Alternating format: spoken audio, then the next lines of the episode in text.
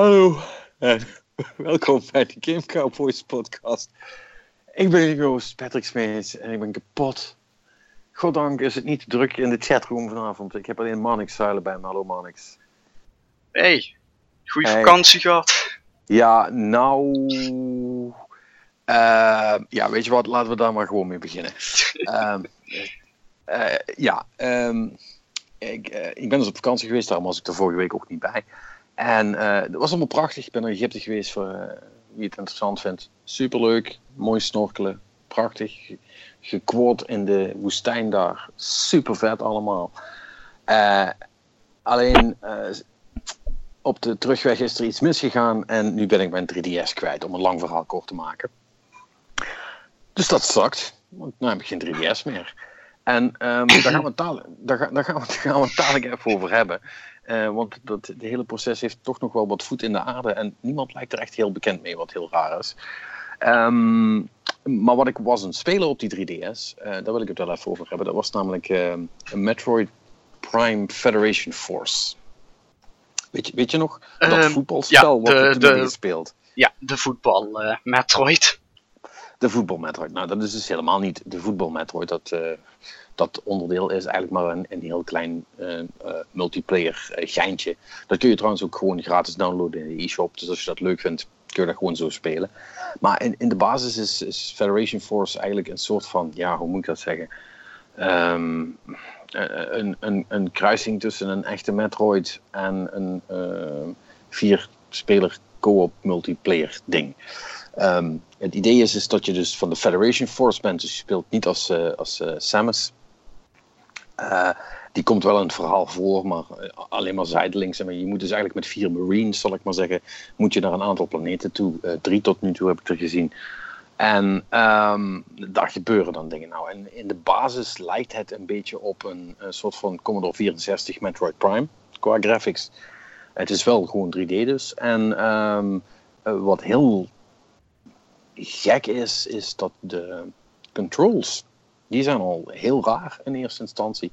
Want je moet dus rondkijken, dus waar je normaal je tweede analoge stick voor gebruikt, door met je 3DS te draaien. Nou, het zal je niet verbazen dat voor geen meter werkt. Want als je ergens zit te spelen, dan heb je dat ding precies zo dat je überhaupt nog iets kunt zien op dat scherm. En dan moet je dus niet mee gaan draaien, want dan zie je niks meer. En als je dat wel doet, dan raak je weer de weg kwijt of ga je op de verkeerde knoppen drukken. Dus het is allemaal super anti-intuïtief. De enige manier waarop het wel een beetje werkt, en dat gaat wel alleen maar als je een nieuw 3DS hebt, is om dan de alternatieve modus te kiezen. Met het tepeltje, zeg maar. Mm-hmm. En dat gaat wel. Maar ja, ook daar loop je dan weer een beetje tegen de beperking van dat apparaat gewoon aan. Weet je, zelfs daarmee is het een soort van klaw wat je bent aan het doen. Want je moet dan alle 4 de knoppen die aan de achterkant zitten, moet je apart van elkaar kunnen bedienen. Dus daar zitten al 2 vingers op. Dan heb je 1 vinger op dat nippeltje en eentje op de gewone controlstick. En ja, dat ding is daar niet voor gemaakt, weet je wel. En ik heb best wel kleine handen. Dat past gewoon niet. Dus dat speelt echt niet fijn. En dan hebben ze ook, het lijkt verdomme dezelfde Breath of the Wild wel, hebben ze die dingen die op die 4 knoppen zitten ook nog eens niet intuïtief als je ooit andere shooters speelt. Dus dat is allemaal heel raar. Maar goed, los daarvan is wat je doet, is op zich niet stom. Je hebt, net zoals in andere Metroid dingen, heb je zo'n blaster, zeg maar, waar ook een charge shot op zit, dus die kun je opladen. Dan kun je nog missiles gebruiken of ijsschoten of vuurschoten. Daar kun je dan mee wisselen. Je hebt die healing packs die je kunt gebruiken voor jezelf. En het idee is dus eigenlijk dat je dat met z'n 4 doet en dan met z'n 4 ook door zo'n level heen gaat. En dat zie je wel ook. Ik heb alleen moeten spelen, want in Egypte is het internet nou niet dat je zegt, je van het. Dus online spelen, wat er wel in zit, heb ik niet kunnen doen. En wat je merkt als je alleen speelt, is dat het best wel leeg is. Er is heel weinig te doen in die levels. Af en toe komen er wat vijandjes en er zitten wat puzzels in die op zich leuk gedaan zijn. Die je ook in je eentje kunt doen, zou je dat willen. Maar je merkt wel aan alles, en zeker aan de bossfights, want die zitten er wel altijd in, is dat die eigenlijk gemaakt zijn voor meerdere mensen, weet je wel. Je moet heel veel dingen tegelijk doen, en als je het allemaal in... Dus weet je wel, je hebt een aantal weak spots waar je op kunt schieten, maar er komen ook vijanden, en het zou veel handiger zijn om dat met meer man te doen, merkte ik al. Aan de andere kant, ik kreeg het in mijn eentje wel redelijk goed geregeld. En dan had dat ook wel ermee te maken dat je... als je alleen speelt, krijg je een soort van extra upgrade. Het werkt namelijk zo dat al die Marines, die hebben 3 upgrade slots. En daar kun je dingetjes voor vinden die je dan beter maken. Bij wijze van spreken, je charge schot doet meer damage. Of... het kost je minder inventory om bepaalde andere, want missiles en zo, dat kost echt inventory, daar kun je maar een beperkt aantal van meenemen, nou dat kun je dan verminderen, of je helft wordt beter, weet je wel, dat soort van upgrade slots, zeg maar. Ja, en die kun je dan dus verzamelen in de levels, die zitten dan half verstopt, zal ik maar zeggen. En het is dan de bedoeling dat je eigenlijk met z'n vieren gaat, dat iedereen zijn eigen rolletje krijgt en dat je dan zo door die levels heen gaat. Maar om heel eerlijk te zijn, het is allemaal niet zo heel spannend. Leveltjes zijn best wel kort. Je ziet ook dat ze gemaakt zijn om vaker gedaan te worden, want je kunt dus een soort van sterren krijgen voor hoe goed je het hebt gedaan, 1, 2 of 3. Mm-hmm. En dat hangt dan af van hoe snel je er doorheen gaat, of hoeveel dingen dat je hebt geraakt, of dat soort dingen. Dus ja, het is wel oké of zo, maar ik vind het nou niet dat je zegt de Metroid naamwaardig, om heel eerlijk te zijn. Zoals je het nu uitlegt, klinkt het een beetje als vorig jaar had je... Die Zelda spin-off, die Triforce Heroes was dat of zo, die moest je ook min of meer met je z'n drieën spelen. Nou, dat klinkt dus zo van, ja, dat hebben ze nu met Metroid gedaan. Ja, maar die Triforce Heroes, weet je wel, dat was nog een mooie variant op Four Swords Adventures. En dat was best wel goed over nagedacht. Dat was ook gewoon 2D, dat zag er leuk uit. Dat had hele duidelijke puzzle mechanics ook. Mm-hmm. En dat heb ik in deze eigenlijk nog niet gezien. Ik bedoel, je moet voornamelijk wel... je moet een beetje met ballen af en toe klooien waar je dan tegenaan kunt schieten en dat soort dingen. Maar het grootste gedeelte is wel een soort van actieplatformer, zeg maar. Dus daar is het niet echt op gebouwd. En wat ik al zeg, je kunt het ook gewoon in je eentje spelen. Dat kan je met die Zelda-dingen, kun je dat gewoon niet doen. Dat werkt niet. Nee. Dan, weet je wel, dan werken de puzzels gewoon niet. En hier is het allemaal iets lastiger. Maar het gaat wel. En dat leidt me dan eigenlijk naar de automatische conclusie. Nogmaals, zonder het met z'n vieren gespeeld te hebben. Dat het met z'n vieren echt kakmakkelijk moet zijn. Dat kan niet anders, weet je wel. Want het enige wat ik in mijn eentje kreeg was dat ik meer damage deed en dat ik iets meer health had. Als dat het grote verschil moet maken en ik extrapoleer dat dan door naar 4 spelers die allemaal zeg maar ook nog op meerdere dingen tegelijk kunnen schieten. Dat kan het niet zijn, weet je wel. En dan kun je wel zeggen, ja, maar dan haal je de hoge scores niet of zoiets. Maar dat lijkt me toch niet genoeg. Nee. Dat is wel jammer dat je dat niet hebt kunnen uitproberen dan. Maar ja, het is inderdaad wel aannemelijk dat het niet gaat worden. Nee, nou ja, goed. Ik moet nog even kijken hoe ik deze hele situatie ga oplossen. Maar kom ik zo nog, zoals gezegd, nog wel even op terug. Voor de rest, ik weet eigenlijk niet... Hebben jullie het al over die nieuwe Hearthstone expansion gehad die uit is? Nee. Nee, terwijl dat wel iets is wat ik ook tussendoor al aan het spelen ben aan het doen. Maar daar hebben we het nog niet over gehad. Nou ja, aangezien we nu toch met z'n tweeën zijn en de rest niet kan tegenstribbelen. One Night in Karazhan, volgens mij. Karazhan, dat is het. One Night in Karazhan. Ja, is eigenlijk hoeft er ook niet heel veel woorden aan vuil te maken. Het is een Hearthstone expansion, net zoals alle andere. Je krijgt weer die 4 wings, hè? Heb jij hem ook helemaal gekocht? Nee, ik ben gewoon mijn goud op aan het sparen en dan gewoon wings daarmee aan het openen. Ik heb er nu 2, denk ik, tussen. Ik zit alweer op 500 coins of zo, dus dat gaat op zich wel. Dat gaat wel. Ja, nou ja, goed. Dat is inderdaad de Nederlandse manier om het te doen. Zoals inmiddels wel bekend, daar heb ik allemaal het geduld niet voor. Dus ik heb gewoon €20 gelapt. Wat ik wel, ondanks... ik heb dat al vaker gezegd, Hearthstone is free to play. Ik speel dat best wel vaak. En ik vind het dan niet erg om ze af en toe 2 tientjes toe te stoppen. Maar eigenlijk is het een beetje veel voor wat je krijgt. Want het zijn... je moet denken, zo'n wing, dat zijn 3 of 4 gevechten? 3. 3, ja. Ja. Technisch gezien kun je ze vaker spelen, maar ja, wie doet dat? Ja, precies. Whatever. Je hebt er nog, je hebt die 3 gevechten, daar krijg je dan... En die zijn, moet ik wel erbij zeggen, die zijn allemaal best wel leuk bedacht. Die hebben allemaal leuke, interessante andere mechanics vaak dan de gewone gevechten met vijanden die van die abilities hebben. Hè? Elke speler heeft zijn eigen ability. En die wat ze zich daarvoor bedenken, die zijn wel vaak gaaf. Mm-hmm. Ja, om dan een voorbeeld te geven. Een van de dingen was zeg maar een soort van schaakspel. Dus jouw minions waren dan gewoon schaakstukken. En aan het eind van de beurt deden die dan gewoon zeg maar... doorgaans de vijand die dan recht tegenover hun staat aanvallen. Sommigen hebben natuurlijk weer een iets andere invalshoek daarop. Maar ik vond dat echt een hele leuke variant wat Hearthstone is. Dat is ook cool. En er was er nog eentje met een soort van Romeo en Juliet verhaal. Want het speelt zich eigenlijk allemaal af in een theater. En het idee is dus dat jij moet zorgen dat de voorstelling kan doorgaan. En iemand is gekidnapt, maar ondertussen gaat de voorstelling gewoon door. En iedereen zit je in de weg en die mensen moet je eigenlijk allemaal steeds opzij schuiven. En je hebt dan dat, maar er was een soort van Romeo en Juliet verhaal.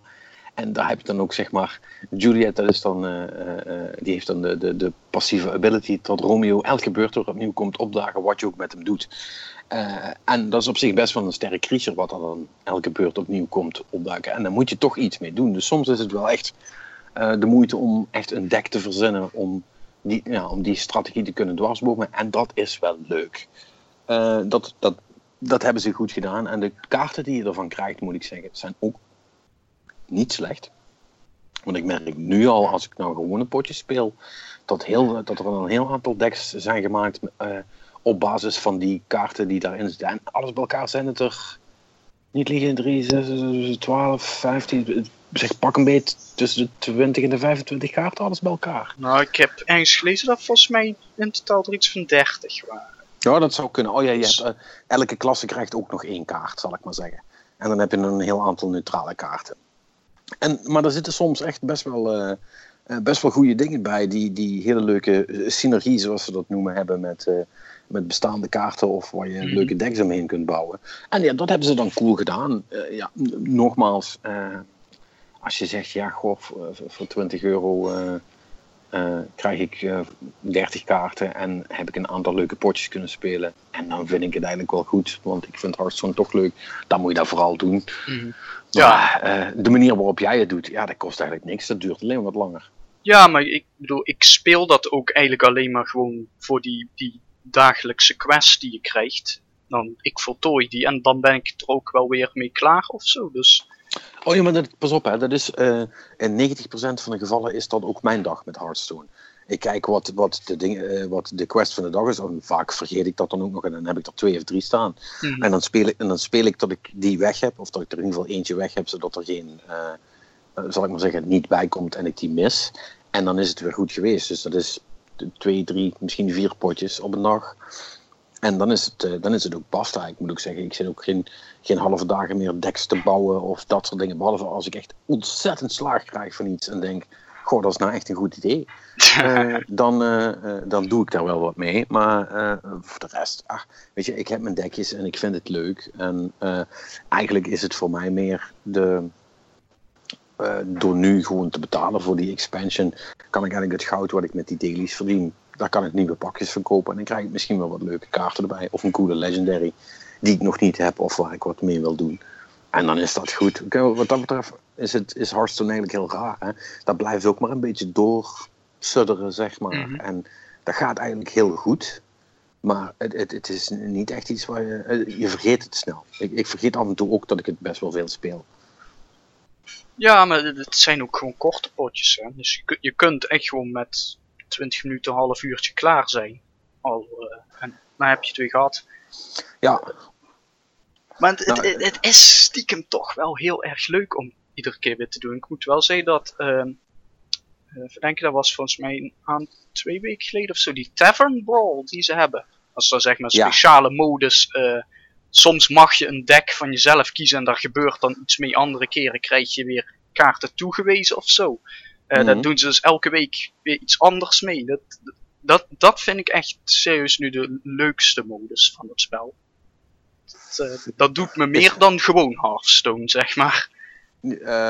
Ja, nee, maar dat snap ik ook wel. Maar als je dat leuk vindt, dan moet je misschien ook eens wat vaker de dinges doen. Want er zijn ook veel mensen die daar heel erg van houden. De arena. Ja, die heb ik ook wel een hele tijd gedaan. Alleen meestal kreeg ik daar ontzettend veel slagen, omdat ik dan...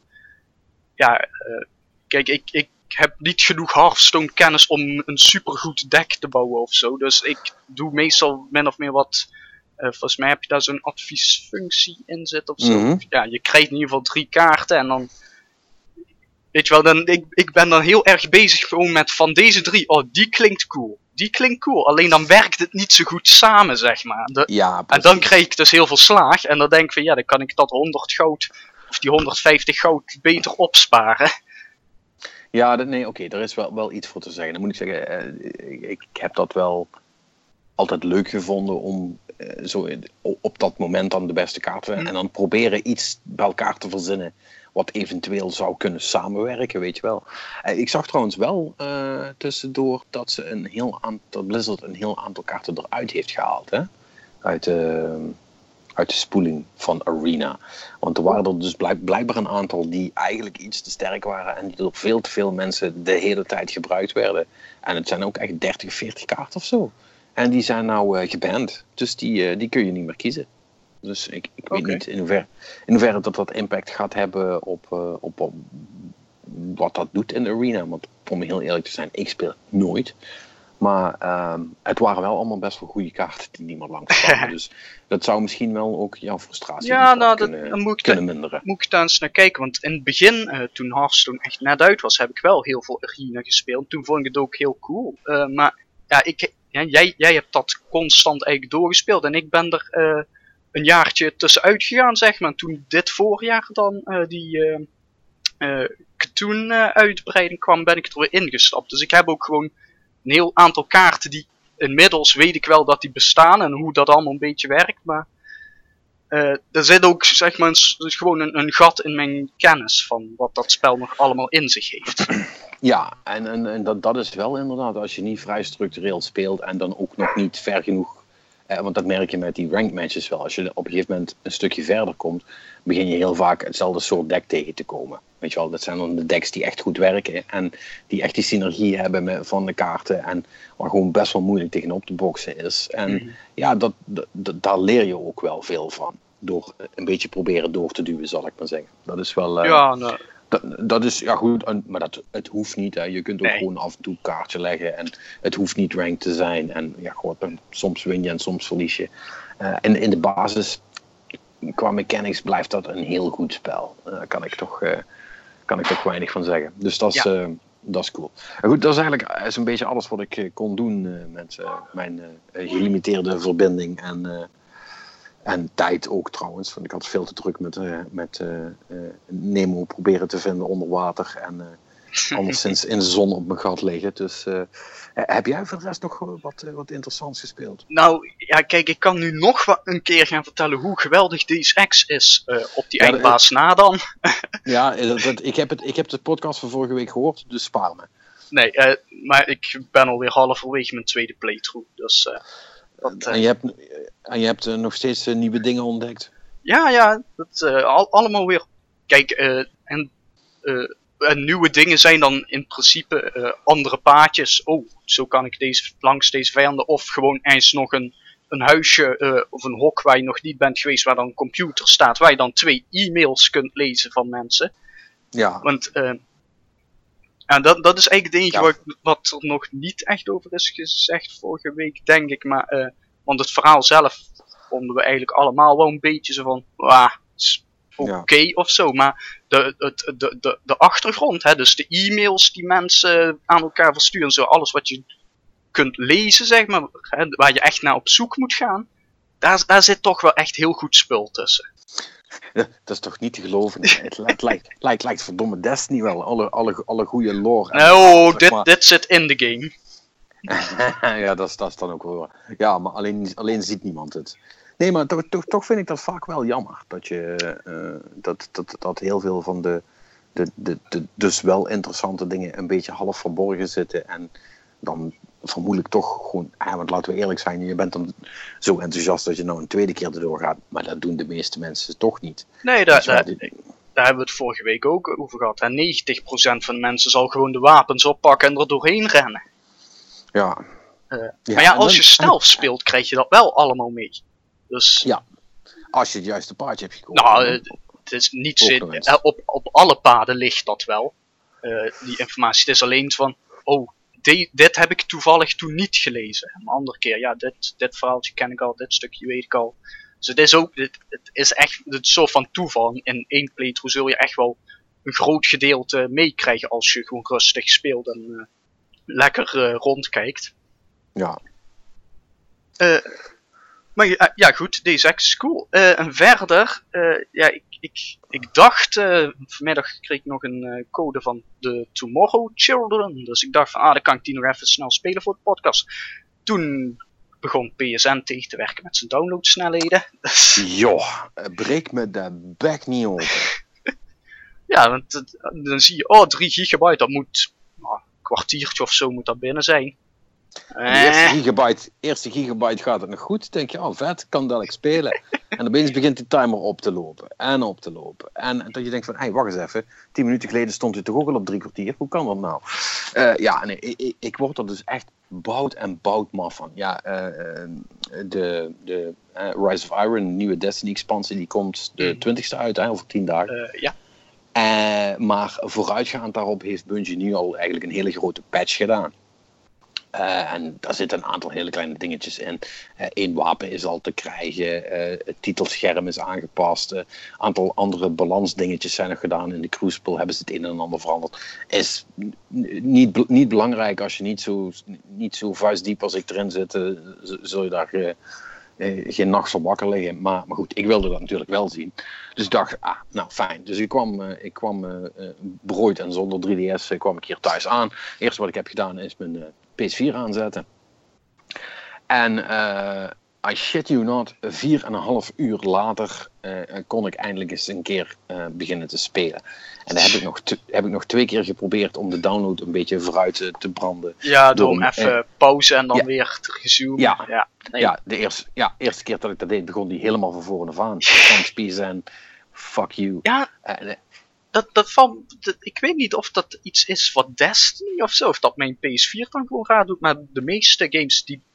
je hebt dan zeg maar bij de downloads, dan zegt hij voorbereiden op download of zo, dan telt hij gewoon procenten en daarna komt een downloadbalk. En bij mij doet hij bij Destiny, blijft hij altijd zeg maar hangen in dat voorbereiden of zo.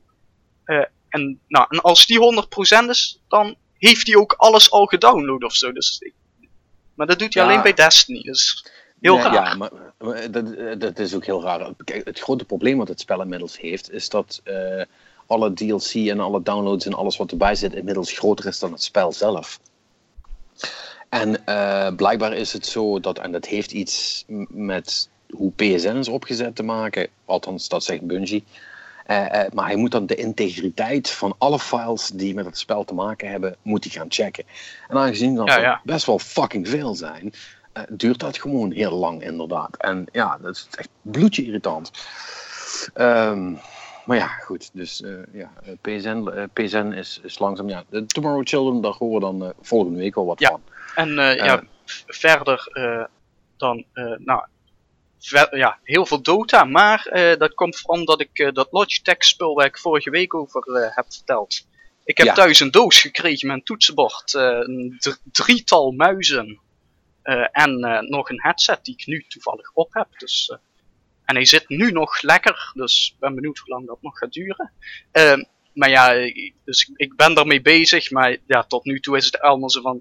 Ja, dat doet het is een fijn toetsenbord, ja, het is een fijne muis, maar daar moet ik toch nog even wat langer naar kijken voordat ik daar echt iets over kan zeggen. Ja, ik heb dat een tijdje terug, heb ik het er volgens mij ook al over gehad, hè? Want ik heb dan ook zo'n Logitech toetsenbord gekregen en ook eentje van Razer. En dat waren dan allebei met die kleurtjes, weet je wel. Ja, ja. Dat je dat kan instellen. En ja, dat is allemaal cool. En die dingen zijn fijn en die zeggen lekker klik als je erop drukt. En dat voelt wel lekker of zo. Zeker voor iemand als mij die met zo'n klik die toetsenbord is opgegroeid. Het geeft toch een bepaalde nostalgische warme gloed, zeg maar, aan het type. Maar ja, om nou te zeggen dat ik daar beter van ga spelen op de een of andere manier. Dat vind ik toch heel moeilijk. Ja, ik bedoel, dat is ook gewoon heel lastig te bepalen. Hè. Kijk, een deel daarvan kun je gewoon afleiden uit de specs die ze meegeven. Van ja, objectief gezien is dat een top toetsenbord qua snelheid en alles.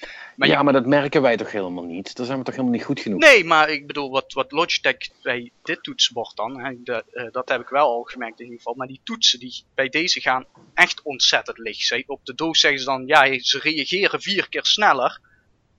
Nou, ik durf wel te beweren dat ik dat ook eraan merk. Want die gaan echt, die hoef je maar zowat aan te raken. En, dus, en helpt dat dan als je dood bent aan het spelen? Ja, dat weet ik niet. Ik bedoel, dat is niet te bepalen, zou ik bijna zeggen. Ik bedoel, nee, ik heb het is niet zo dat sinds ik dat toetsenbord heb alleen maar heb gewonnen of zo. Nee, ja, precies, dat is wat ik bedoel. Kijk, maar het is, bij sommige dingen kun je nog wel iets voor... Ik vind het bij... en dat heeft er natuurlijk ook mee te maken dat ik... Daarom was ik wel benieuwd wat jij ervan vond. Want kijk, ik heb in de basis al niet veel met muis en toetsenbord. Ik ben op een goede dag ben ik clunky met die shit, want ik ben het gewoon niet gewend. Mm-hmm. Kijk, het verschil tussen een B-controller en een Xbox Elite bij wijze van spreken, ja, dat voel ik wel. Weet je wel, hoe de sticks gaan en hoe de knopjes aanvoelen. Ja, maar en dat... Kijk, ik durf ook wel te beweren dat je het verschil tussen een Logitech toetsenbord voor gaming en een weet ik veel wat, een goedkope HP die je bij de Mediamarkt haalt, dat verschil ga je ook wel merken. Het is alleen op het moment dat, dan ga je er gemakshalve maar vanuit dat iemand die zichzelf serieus neemt als PC-gamer, die heeft al een Logitech of een Razer staan. Moet hij die gaan vervangen door deze? Geen flauw idee, weet je wel. Ja, dan wordt het lastig, want wat ik je wel kan zeggen, ten opzichte van een toetsenbord wat bijvoorbeeld op de universiteit staat of zo, ja, fuck yeah, geef me dit ding. Want op die dingen kun je geen fatsoenlijk Dota spelen, maar dat is ook omdat die dingen... Die staan er al een aantal jaar, dus die toetsen gaan hartstikke stroef. Ja, dus, die toetsenborden zijn gewoon kapot. Dat heeft niks met kwaliteit te maken, toch? Of ja, nou ja, kijk, van alles met kwaliteit te maken. Nou ja, Logitech beweert dan dat ze hun spul wel zo maken dat het in principe gewoon 10 jaar mee zou moeten gaan. Leg me dan eens uit waarom dat ze elk jaar 3 nieuwe modellen uitbrengen. Ja, omdat die weer sneller zijn. Nee, maar...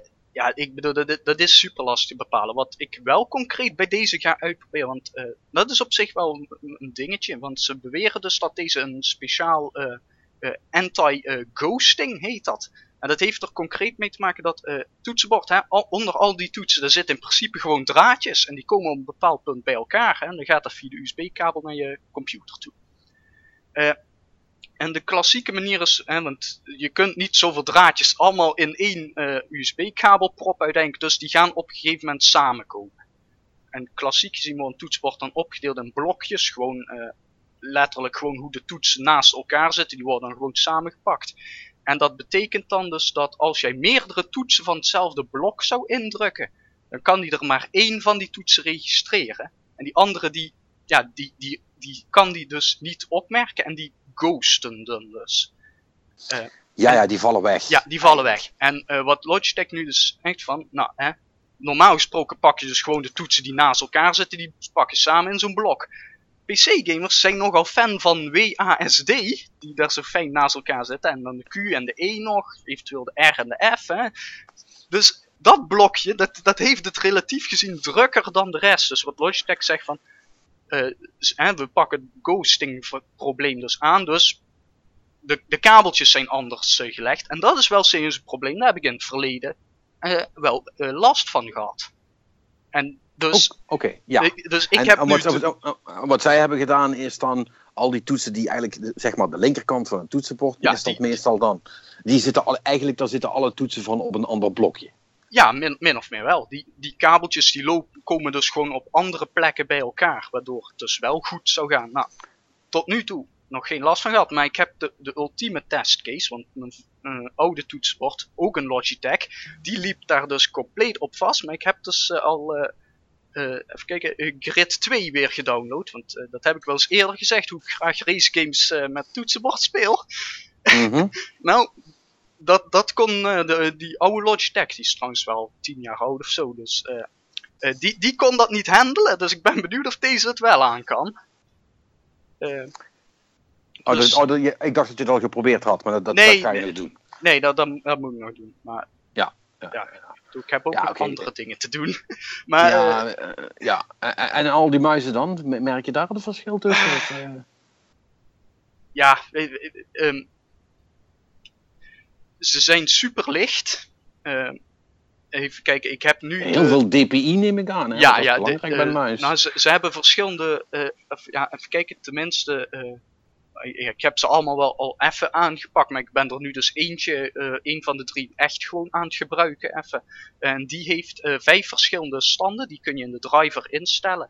En dan kun je met een knopje onder het muiswieltje kun je heel snel wisselen van dpi. Dus dan kun je dus echt letterlijk van, oké, als je super precies wilt zijn, dan kun je hem op 200 dpi instellen. Dan gaat hij super slow.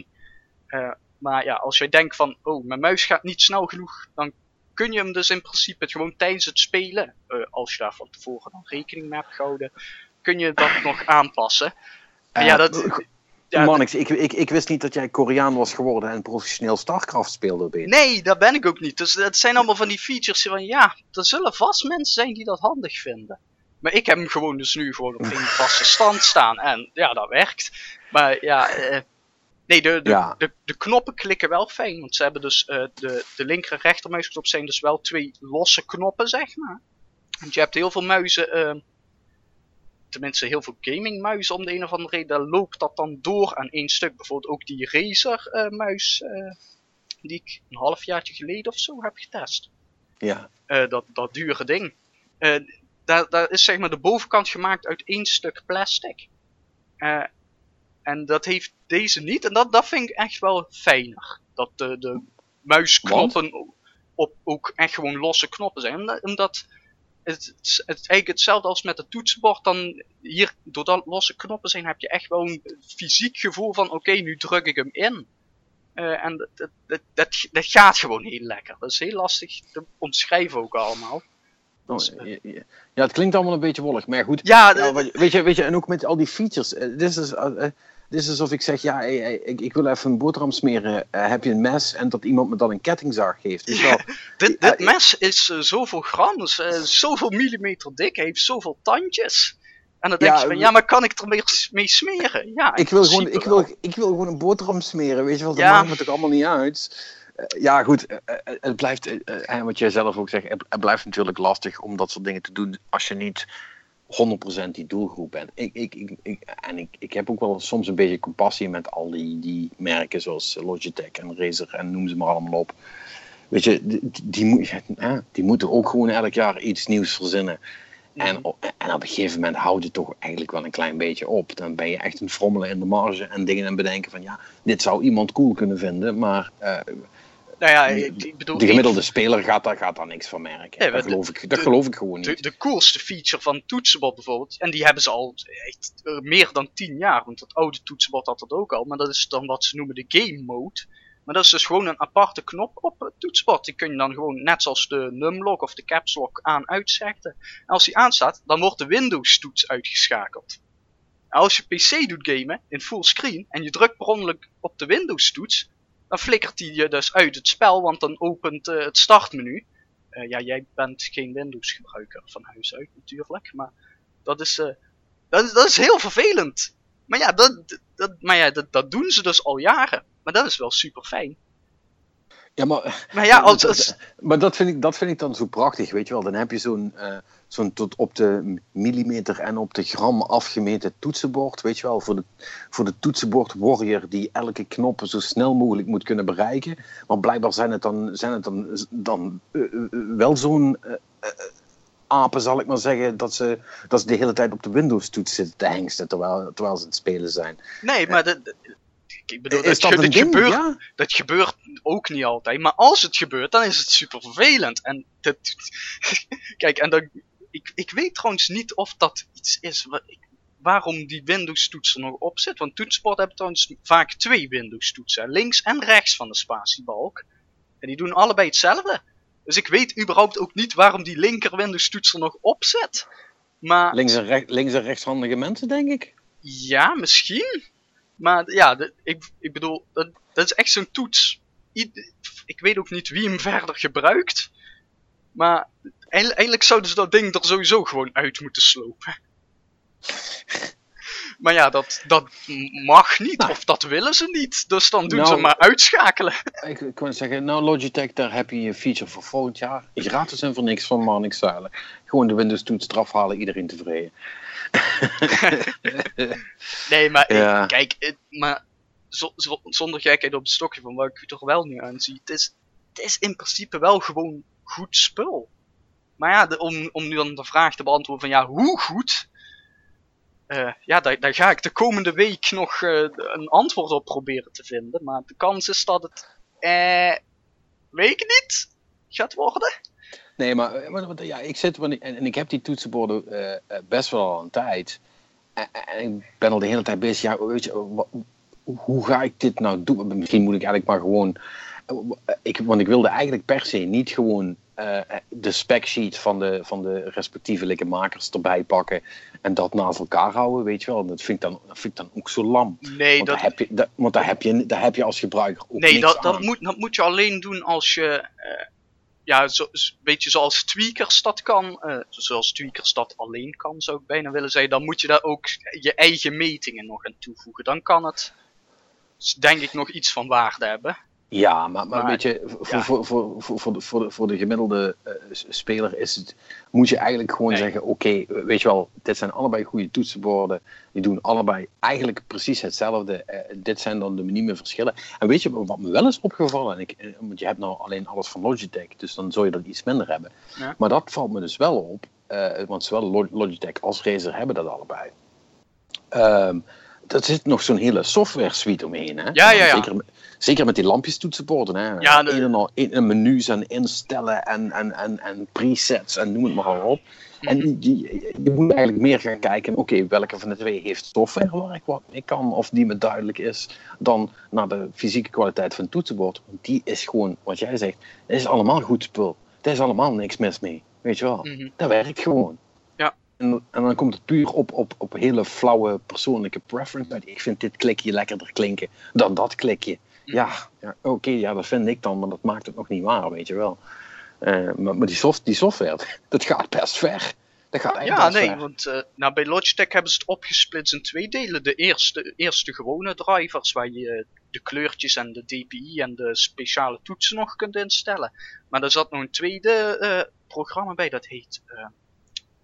Overwolf of zo. Dat is dus gewoon met... Dan kun je weer... dat is heel raar, maar dat is zeg maar een programma... waar je bijna een soort van Steam, zeg maar... maar dan met allerlei software voor... er zitten, en dat ga ik nog verder uitproberen... maar er zitten nog speciale pakketten bij. Dus bijvoorbeeld als je Dota doet spelen... of League of Legends of Hearthstone of zo... dan kun je daar weer speciale software voor downloaden... die dan met die game, zeg maar... communiceert en replays en heatmaps en allemaal van die zooi waarvan je nooit wist dat je het nodig had. En waarvan ik ook betwijfel of je het nodig hebt eigenlijk, maar dat zit daar allemaal bij. En het is heel erg uitgebreid, dus ik heb me er ook nog niet aan gewaagd. Want, alleen al voor Dota hadden ze iets van 3 verschillende dingen nog die erbij kon downloaden en doen. Ja, het gaat best wel ver allemaal. Ja. Ja. Dus ja, nee, dat is Logitech. Ja. Nou ja, en over vergaan gesproken, laten we ook maar even het nieuws induiken. Er was het een en ander te doen deze week. Ik heb het allemaal een beetje gemist. Ja. Ik heb een poging gedaan om de... Ik heb eigenlijk het meeste van Apple meegekregen. Dat ging nog redelijk goed. Maar toen ik de PlayStation-conferentie wilde kijken op Twitch, dat vond het wifi niet leuk in mijn hotel. Dus daar heb ik eigenlijk maar heel weinig van gezien. Dan moet ik wel zeggen, wat ik ervan heb gezien was echt ontzettend vlot. Dat ik echt dacht van, holy shit, wat is dit voor een amateuristisch gedoe. Was die hele conferentie zo? Ja, dat was gewoon een uurtje waarbij eerst had je... die Mark Cerny toch? Ja, daar heb ik een stukje van gezien. Ja, eerst kwam Sean Layden, heet hij volgens mij. Dat is hun... CEO van PlayStation, zeg maar. Wat eerst Andrew House was. Ja. In ieder geval, die kwam eerst vertellen over hoe ze nu... Echt zo'n typisch verhaaltje van... de PlayStation doet supergoed, en gamers wereldwijd, plezier, bla bla bla. Hier is de nieuwe PlayStation... gewone PlayStation 4. De Slim. Ja, nee maar ze noemen hem niet de Slim. Oké. Het is gewoon de PlayStation 4. Want als jij nu naar de winkel gaat... Of ja, nu nog niet, maar over een maand naar de winkel gaat... En je koopt een nieuwe PlayStation 4, dan krijg je dat model. Juist. Ervan uitgaan dat er geen oude voorraad is ofzo. Maar ja, precies. In principe is dat gewoon het model. Mm-hmm. En daar is inhoudelijk niks aan veranderd eigenlijk. De hoekjes zijn afgerond en zo. Ja, daar weten we al alles van, dus daar hoeven we niet eens boven te hebben. Dat ding was 2 weken geleden al, lag hij al op straat. Hij is al fucking gereviewd voordat hij aangekondigd was, dus dat kunnen we wel lekker overslaan. Hebben ze er überhaupt nog iets van gezegd trouwens? Nee, ze hebben het straal genegeerd, hè? Ook alle PlayStation-accounts. Want dat was Laura Deel, die zit ook bij de... podcast van Jim Sterling zit hierbij, dus die was op Twitter alle PlayStation accounts aan het retweeten, en dan zag je dus PlayStation in alle talen zeiden ze van, we hebben zojuist aangekondigd dit ding. Dat was heel erg leuk, want iedereen ging daar dus mee aan de haal, zo van, ja, dat wisten we al, maar nee, Sony hield hun eigen feestje.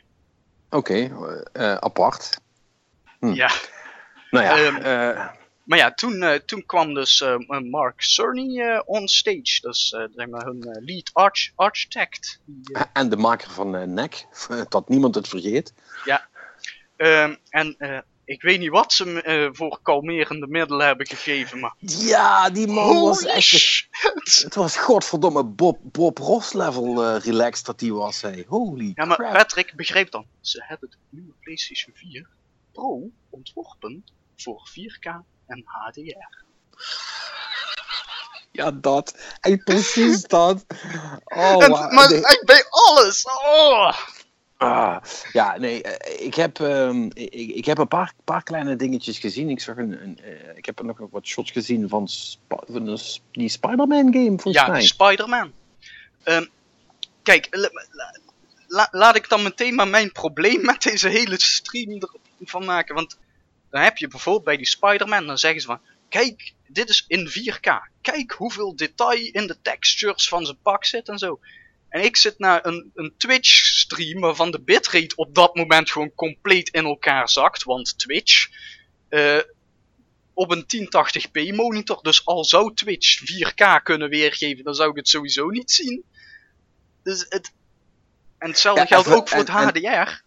Ja, en even voor alle duidelijkheid, we hebben het nu dus dan over de PlayStation Pro. Hè? Dat is dus het ding waar we allemaal op zaten te wachten. Waarvan we eigenlijk ook al lang wisten wat ging doen. Want Digital Foundry had hem al helemaal uit elkaar gehaald op basis van die gelekte specs. Die toevallig precies gelijk waren aan de echte specs.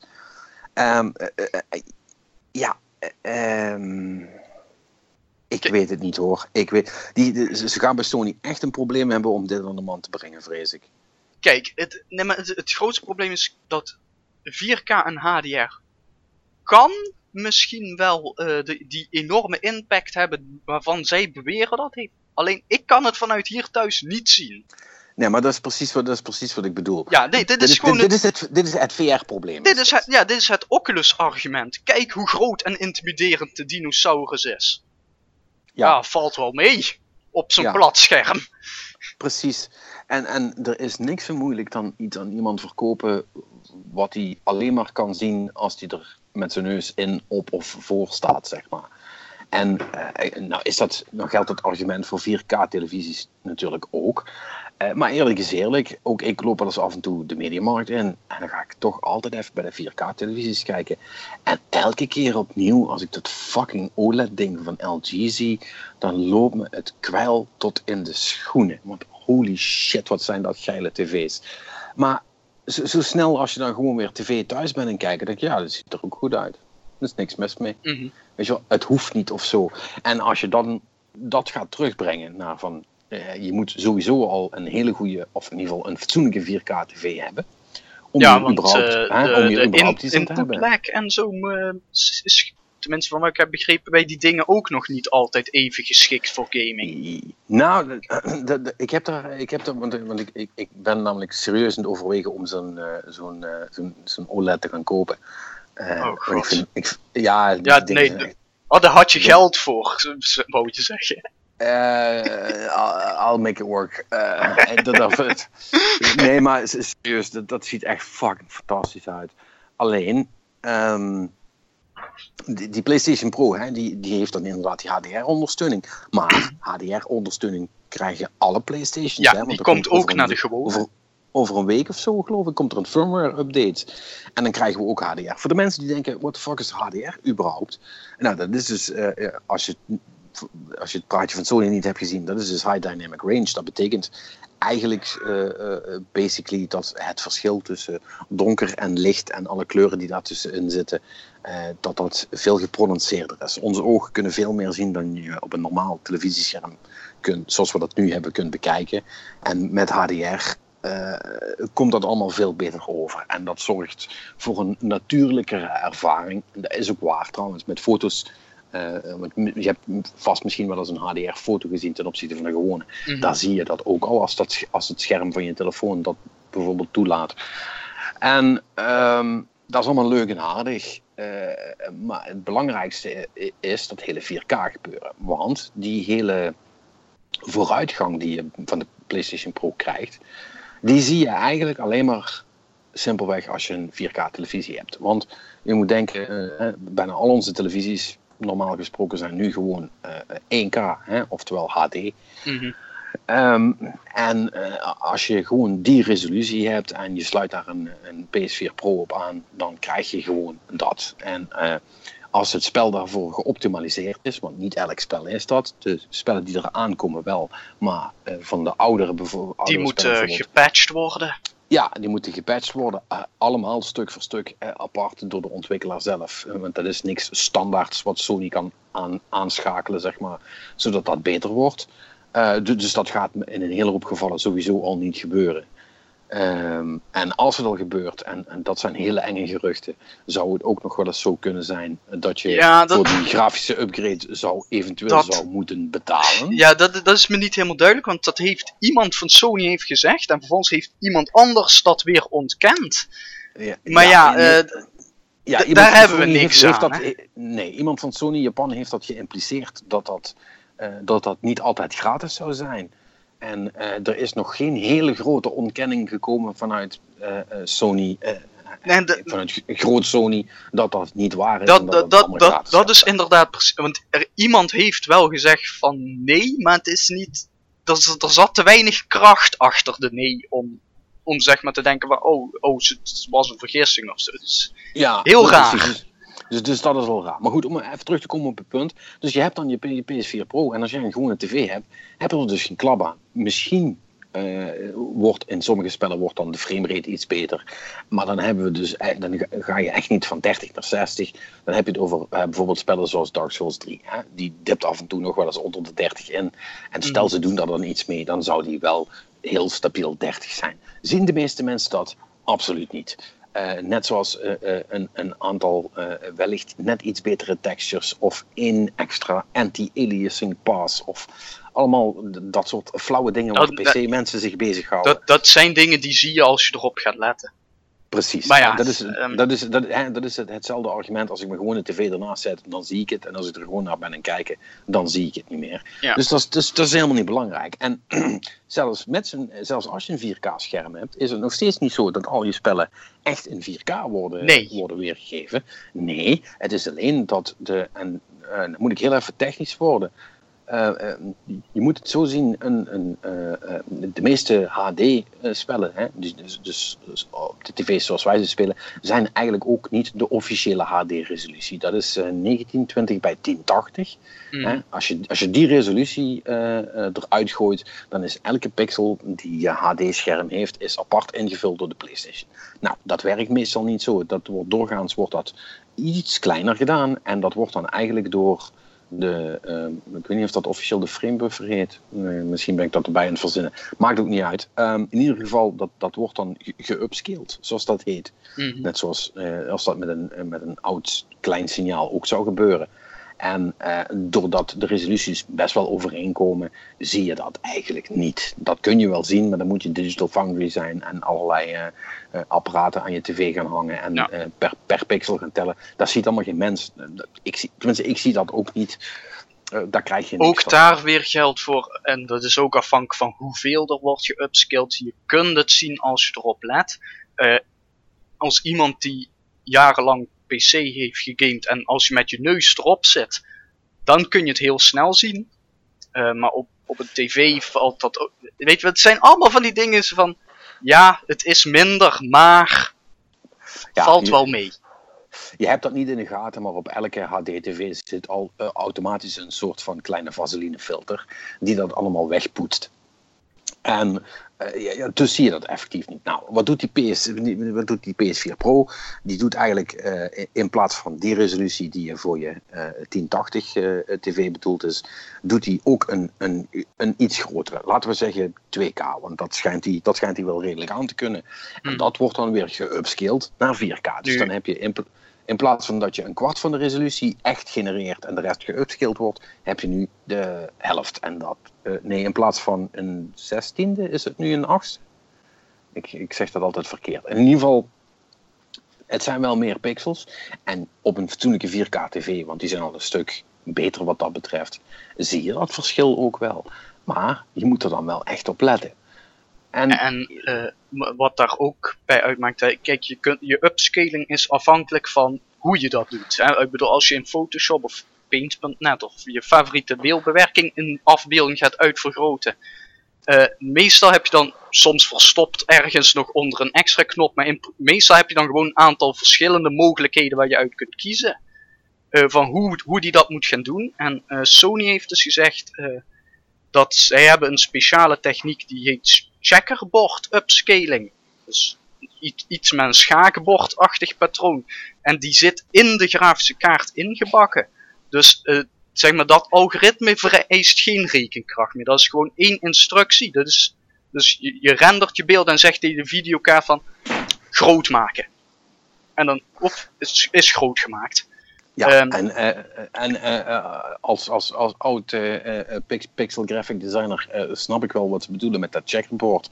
Dat is namelijk gewoon zo, als jij één pixel vergroot naar 4 keer zo groot, krijg je normaal gewoon 4 keer diezelfde pixel. En dan wordt er een blokje gemaakt. En zo doe je dat met alle andere pixels. Nou, en als die dan allemaal op een gegeven moment een andere kleur hebben, dan zou je dat kunnen zien. En als je dan gaat checkerboarden, wat je dan doet is, dan pak je dus, stel ik heb hier een pixel lichtblauw en daarnaast zit een pixel donkerblauw. In plaats van dat ik dan dus 4 pixeltjes lichtblauw en 4 pixeltjes donkerblauw doe, doe ik eerst 2 pixeltjes lichtblauw. Daarna doe ik 2 pixels met 1 pixel lichtblauw en de andere pixel donkerblauw. Daarna de andere pixel eerst de donkerblauw en dan het lichtblauw. En dan daarna twee donker, zal ik maar zeggen. En dan heb je een graduele overloop. Nee, dat is niet het Nederlandse woord daarvoor, maar je snapt wat ik bedoel. Ja, normale mensen noemen dat lineaire interpolatie. Ja, nee, zo noemen normale mensen dat niet, maar als je zo'n PC-lulletje bent, dan noem je dat zo, inderdaad. Nou, dat heeft niet zozeer met PC's te maken. Nee, maar... nee, ja. maar hoe dan ook, kijk... ja, het gaat er beter uitzien als je de gear ervoor hebt. En om dan even terug te komen op de HDR, want dat wilde ik nog zeggen, want jij noemde het input lag. En input lag, dat is echt best wel een ding, zeker als je veel actiegames speelt. En zeker als je bijvoorbeeld zoiets als Call of Duty of in mijn geval Destiny, noem het maar allemaal op, echt een shooter of zo wilt spelen, waarbij de milliseconden wel degelijk tellen, moet je oppassen dat je niet een scherm hebt met te veel input lag. Dat betekent dat het moment dat jij iets doet, de tijd die al die instructies en het renderen daarvan nodig hebben voor de PS4 voordat hij zijn beeld maakt, daar zit al iets van tijd in, maar daar wordt rekening mee gehouden. Maar daarna krijg je dus het scherm die daar ook nog eens al zijn grafische effecten overheen doet, zoals bijvoorbeeld HDR. En dat voegt ook nog eens extra tijd toe. Bijgevolg zit jij dus met vertraging naar je scherm te kijken en alles wat jij ziet gebeuren is al een aantal milliseconden geleden. En zolang het onder de pak een beetje 40 milliseconden zit, valt dat allemaal nog wel mee. Dan wordt dat eigenlijk door de normale menselijke trage aard wordt dat wel gecompenseerd, behalve als je super hyper 13 jaar oud bent en alle reflexen nog hebt. Maar, en 12 blikjes Red Bull. Ja, precies. Maar voor de gemiddelde mens valt dat allemaal wel mee. Maar wat bijvoorbeeld met die HDR is, want dat klinkt allemaal wel heel cool dat het er beter uitziet, maar al die tv's, en dat hebben ze dus bijna allemaal, hebben op het moment, die hebben om spellen te spelen, hebben die altijd een game mode. Dat hebben tv's nu ook al. En in game mode wordt eigenlijk gewoon gezegd, oké, alle processing die we nog extra doen om het beeld tussen haakjes mooier te maken, laten we gewoon allemaal zitten. We doen gewoon wat we binnenkrijgen, krijg je zo snel mogelijk ook eruit en dan heb je de minste input lag. Maar met HDR wordt dat echt verdriedubbeld in de meeste gevallen. Dus dan ga je echt van 40 milliseconden naar 120. En dat merk je. Dat merk je echt. En dat merk je zelfs als je oud en langzaam bent zoals ik. En dat wil je niet. Dan moet je kijk, als je fucking Uncharted bent en spelen, maakt dat allemaal niet uit. Want daar heb je toch ongeveer een halve tot een hele seconde gratie met wanneer je de knop indrukt om te zien of het goed gaat of niet. Daar valt dat allemaal wel mee. Of als je de witness bent aan het doen, om er een dwarsstraat te noemen, is dat verder onbelangrijk. Maar dat betekent dus wel dat als je dan per se je 4K en je HDR wil hebben, en dat geldt dus ook zeker voor de oudere PlayStations, hou er dan wel rekening mee dat je shit langzamer gaat maken. Dus dan is het nog maar de vraag, wil je dat eigenlijk wel? En dan zou ik daarna de vraag kunnen stellen, zijn ze dan misschien niet iets wat te vroeg met dit te introduceren? Kijk, voor films, toppie, snap ik dat ze HDR willen hebben. Hè? Want voor een film maakt het allemaal niet uit. Maar als de display technologie eigenlijk nog niet zo ver is dat ze HDR kunnen doen zonder dat je heel veel input lag hebt, dan zijn de tv's er eigenlijk allemaal nog niet echt klaar voor. En ja, dan kunnen ze het er wel allemaal in gaan stoppen, maar voor wie en waarom? En je moet jezelf dan afvragen, wil ik die hassle er de hele tijd bij hebben tot ik in de gaten moet houden? Oh, staat mijn HDR nog aan? Oh nee, ik wil nu online spelen, dan moet ik mijn HDR even uitzetten. Weet je wel, allemaal dat soort ellende. Ja. Dat is niet fijn. Dat wil je eigenlijk als gebruiker van een console, wil je al dat soort bullshit niet in je kop hebben. Tenminste, dat stel ik me dan voor. Ik heb dat er denk ik niet voor over. Dus in mijn geval zal dat vermoedelijk betekenen dat ik HDR niet eens aan zal zetten, omdat ik toch heel veel online speel. Dus ja, ik vind het een beetje zielig voor Sony, want die moeten dus dat hele verhaal gaan verkopen. Ja, want de PS Pro, die kost €100 meer dan de gewone, als ik het goed heb, hè? Want de gewone kost nu €300.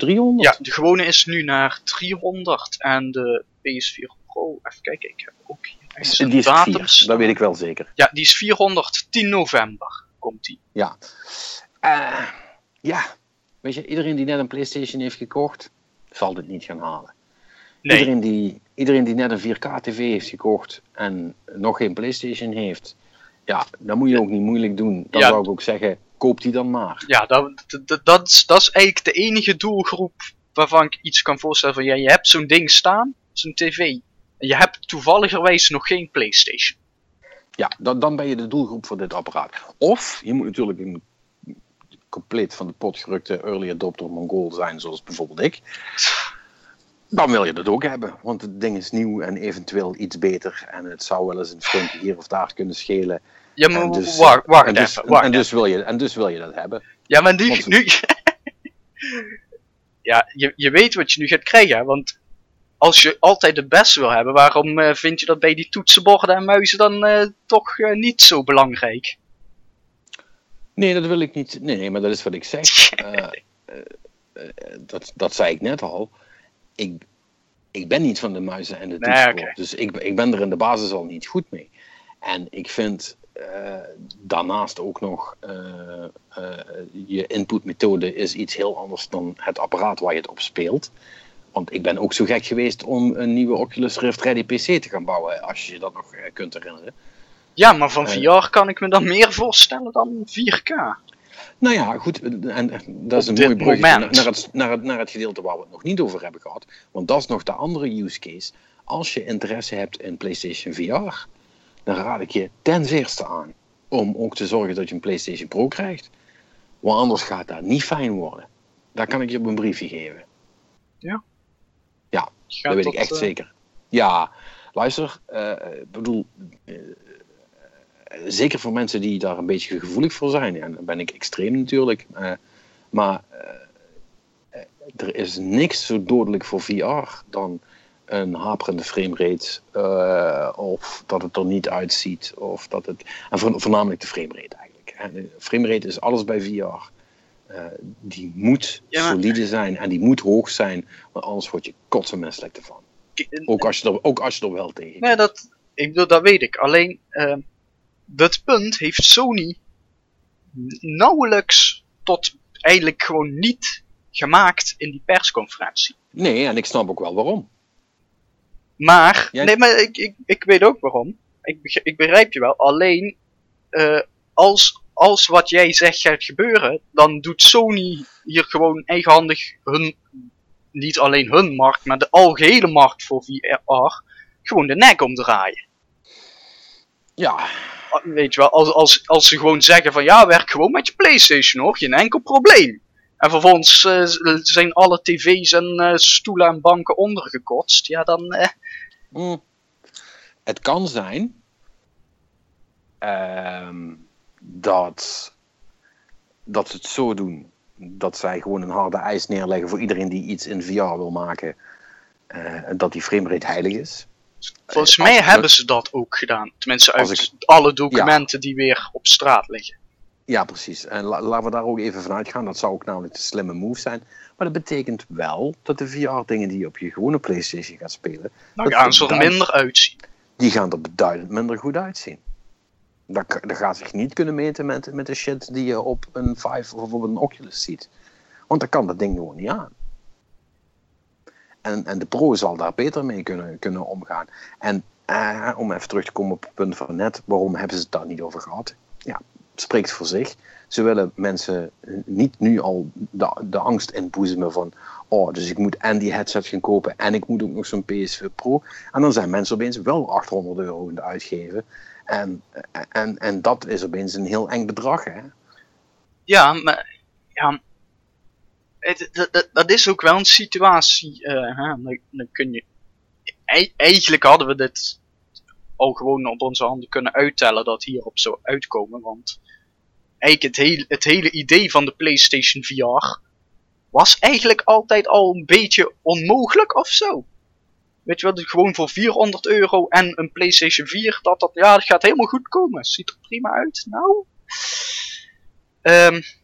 Maar ja, ik vind dat dan lastig om zo te zeggen, want ik heb dan toch het gevoel dat ze hier heel, heel veel schade mee gaan maken. Want ook stel dat ze die framerate wel goed hebben, dan krijgen ze weer het verhaal van, ja, ziet er niet uit, hoef je het niet voor te doen. Ze zien alleen maar pixels ter grootte van 2 vierkante centimeter. Nee, er is nu wel nog een derde mogelijkheid. Of een tweede moet ik zeggen. Dat is dat ik er helemaal naast zit. Ja, de magische mogelijkheid dat het allemaal gewoon helemaal goed komt. En dat die hardware van de PlayStation VR dusdanig goed in elkaar zit, dat het met, eigenlijk met heel weinig resources, zoals dat heet, vanaf een PS4 prima gedraaid kunt worden. En zodat het er ook nog oké uitziet. En dat het er op met een PlayStation Pro echt goed uitziet. Dat kan. Maar ook weer niet of zo. Ik bedoel, ook van dat kastje wat bij de PlayStation VR komt, daar heeft Digital Foundry ook alweer allemaal uitgehaald. Dat ding gaat niks toevoegen, hè? Die doet alleen maar het beeld weer terug naar de tv, zodat mensen mee kunnen kijken. Dus waar moet het dan vandaan komen? Ik weet het ook niet, Manix. Ik weet het oprecht niet. En daarom vind ik het ook wat dat betreft best wel eng. Kijk, ik heb een tijdje terug die demo's gehad, hè. Het zag er op zich allemaal best wel oké uit voor demo's. Maar als we het verder willen krijgen dan dat stadium, hè, een beetje tech-demo's en dingetjes die maar één scène hebben, dan ben ik wel benieuwd wat ze ervan kunnen maken. En ik hou, om heel eerlijk te zijn, hou ik mijn hart daar toch wel een klein beetje voor vast. Ik weet echt niet of dat wel goed komt. Sowieso weet ik niet of het goed komt, want ook op de Vive en op de Oculus, moet ik zeggen, loopt het allemaal nog niet storm met de spellen die ervoor gemaakt worden. Nee. Dat heeft er ook mee te maken dat de markt er gewoon niet is. Hè? Want daar hebben we het ook over gehad, dat de verkopen gewoon helemaal stilgevallen zijn. Eigenlijk. Ja, nou, ik zag wel een tweet van Palmer Lucky, die vond de Steam-enquête waaruit dat bleek niet helemaal representatief of zo. Maar ik denk wel dat je gelijk hebt, weet je wel, iedereen die dat ding wou hebben, heeft dat nu.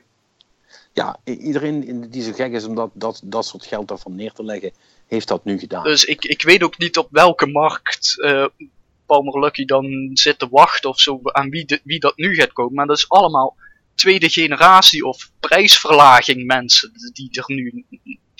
weet je wel, de eerste ronde is al voorbij. Ja, bedoel, je zou hoogstens kunnen zeggen, er komt dadelijk een tweede ronde en dan gaan ze de stok die ze hebben voor de helft van het geld of weet ik veel wat, of in ieder geval beduidend minder verkopen. Dan heb je kans dat het wel weer een nieuwe boost krijgt. Ja. Behalve dat je dan ook automatisch krijgt dat de mensen die hem vorig jaar hebben gekocht zich toch een klein beetje bekocht voelen. Omdat eigenlijk een beetje was ingefluisterd dat dat niet zou gaan gebeuren, maar goed, we weten allemaal hoe het gaat. Hè. Het zijn allemaal bedrijven en die moeten allemaal gewoon geld verdienen. Dus dat hoort er gewoon bij. Het is net zoals de nieuwe iPhone, zal ik maar zeggen. Hè. Headphone jack, zo niet. Maar goed, laten we die discussie maar niet aanzwengelen. Nee, maar Het wordt gewoon best wel tricky. En ja, nogmaals, ik ben heel benieuwd A, hoe goed de PS4 gaat verkopen. B, hoe tevreden iedereen ermee gaat zijn. En C, in hoeverre dat die PlayStation Pro iets gaat uitmaken. Ja, we gaan het snel genoeg weten. Nu we trouwens toch op het onderwerp VR zijn. Ik zag dus ook dat de touch controllers van de Oculus... Ja, die gaan binnenkort ook te verkoop in. Mm-hmm. Voor 200 was het? Ja, 200. En, ja, dan zit je op de prijs van de Vive, toch? Ja. En toch vind ik het veel.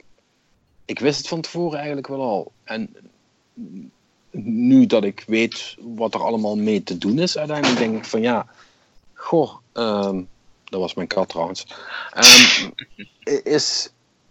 Is me dat geld wel waard voor die paar dingetjes wat ik daarmee kan spelen? Want ik ben er niet echt super overtuigd van. Niet dat die dingen niet werken, hè? Want zoals ik al zei, ik heb die op Gamescom geprobeerd. Het werkt als een tiet. Maar de shit die ze ervoor aan het maken zijn, daar word ik nou nog niet wild enthousiast van. Ik vind het wel, ik vind het wel tricky. Ja, ik bedoel, daar hebben we het ook al vaker over gehad. Ja, roomscale zou je nog voor kunnen zeggen. Ja, dat voegt echt iets toe. Maar dan moet je een kamer hebben. En verder, ja, het zal wel iets toevoegen aan de ervaring. Maar ja... Ja, de games zijn er gewoon niet, man. Nee, dat is gewoon het fucking probleem op dit moment. De games zijn er niet. En hebben ze op dat ding überhaupt nog iets... Dus nee, over VR gepraat. PlayStation VR is alleen maar aan het begin even genoemd. Hè, wat ik al zei, dat hele riedeltje, hoe geweldig ze het wel niet doen. Dat was dus ook even zo'n... Echt gewoon even een kleine reminder. Ja, en op deze datum komt natuurlijk de PlayStation VR. En dat was het. Weet je wel, ik bedoel, daar hebben we vorige week nog even over gespeculeerd. En toen zei ik van ja, weet je wat, dat ding komt bijna uit. Waar is de promotie voor dat ding ook? Waar is de hype? Weet je wel, het is ook niet alsof Sony nu... Waar zijn de trailers, nieuwsberichten, weet ik veel wat? Überhaupt dat ding eraan komt. Ja, nou, wat ik wel weet is dat ze in de... En volgens mij is dat wat hier ook in doen. Is dat ze op bepaalde plekken dat je dat ding kunt gaan proberen nu. Dan kun je dus een winkel binnenlopen en die een aantal van die demo's... want daar komt dus een demodisc bij, zag ik. Hè, met ja, 8 demootjes. Dat zijn vermoedelijk diezelfde demootjes die ik op dat evenement heb kunnen spelen. Of in ieder geval een heel aantal daarvan. Mm-hmm. Ja, dan kun je die doen. En dan ben je, als je nog nooit VR hebt gezien... ben je vast overtuigd dat het best wel cool is. Maar ja, daar ben je dan nog niet mee. Hè? Ja, weet je, er zijn nog geen lijsten met... God, dit spel komt eraan en dat spel komt eraan. En dat wordt vet en dit wordt vet. Hoor je allemaal niks over. En ik heb het idee alsof Sony zichzelf echt is het begraven in allerlei nieuwe hardware... die elkaar een klein beetje in de weg begint te lopen langzaam. Want die hebben dus dadelijk, die hebben nu dan die revisie van de PlayStation. Die hebben in oktober hebben ze dan de Pro. En VR komt ook in oktober of in november. Ja, ergens daar. Ook rond diezelfde tijd. Ik weet niet hoe ze dat allemaal moeten gaan marketen voor de gewone mens. Want wat jij zegt, van, die hebben daar nog allemaal niks van meegekregen. Hè? Als jij niet zoals ons in dit soort nieuws zit, dan heb je het volgens mij niet eens in de gaten. Nee, het is... Dus ik ben oprecht heel benieuwd hoe deze kerst zal gaan, ja, wat dat betreft. Nou, je zou bijna kunnen zeggen, is dit dan het moment waarop Sony het langzaam... Hoe is dat uitdrukking? Het touw uit de handen glipt of zo? Ja. Ja.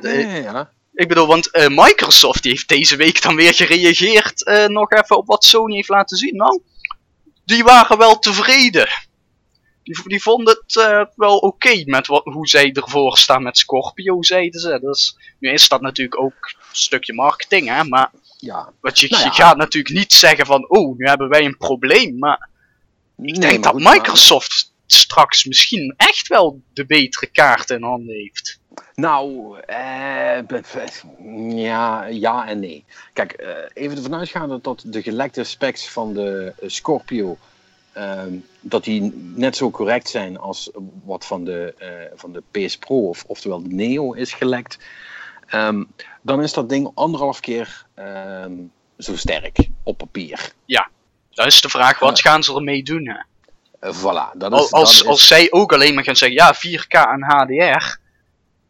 ja, misschien dat tegen die tijd... Ja, dat is dan een jaar later vermoedelijk. Dan zullen de tv's misschien weer iets goedkoper zijn.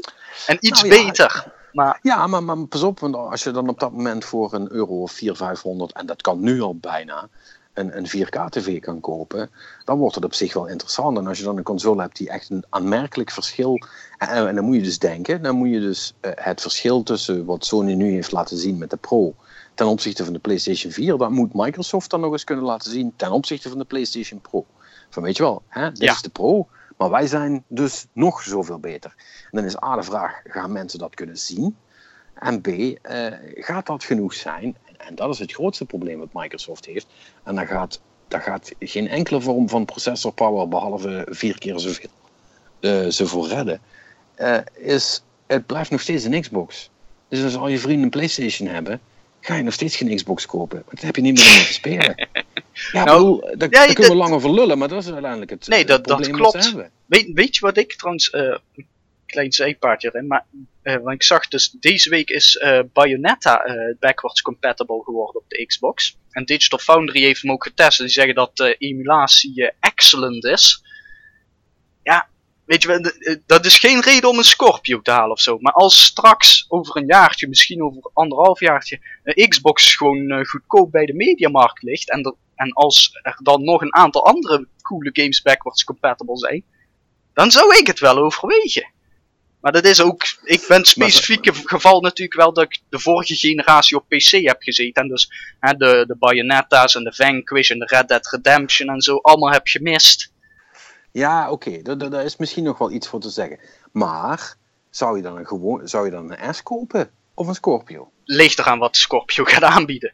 Kijk, als het zoals de PlayStation Pro gaat worden en ik denk van... Ja, laat maar. Dan niet. Want je wilde ook geen Pro, even voor alle duidelijkheid. Dat hoeft niet. Nee, ik heb niet zo'n tv. En ik ga niet een nieuwe tv kopen alleen maar om nu meteen vroeg in de 4K in te stappen. Nee, weet je wel? Nee. Ik bedoel, dan wacht ik wel tot die tv's goedkoper zijn en dat de games ook bewezen hebben dat dat verschil gaat maken. Ah, en dit is eigenlijk een beetje, los van of het nou Sony of Microsoft is, dit is eigenlijk een beetje het probleem wat beide partijen nou hebben. Kijk, toen de 360 uitkwam, begon, aan de PS3 ook trouwens, toen begon HD betaalbaar te worden, toen was dat echt een ding. Mm-hmm. En er zijn nog wel wat revisies geweest van beide consoles. Ja, dat maakt uiteindelijk allemaal niet zo heel veel uit.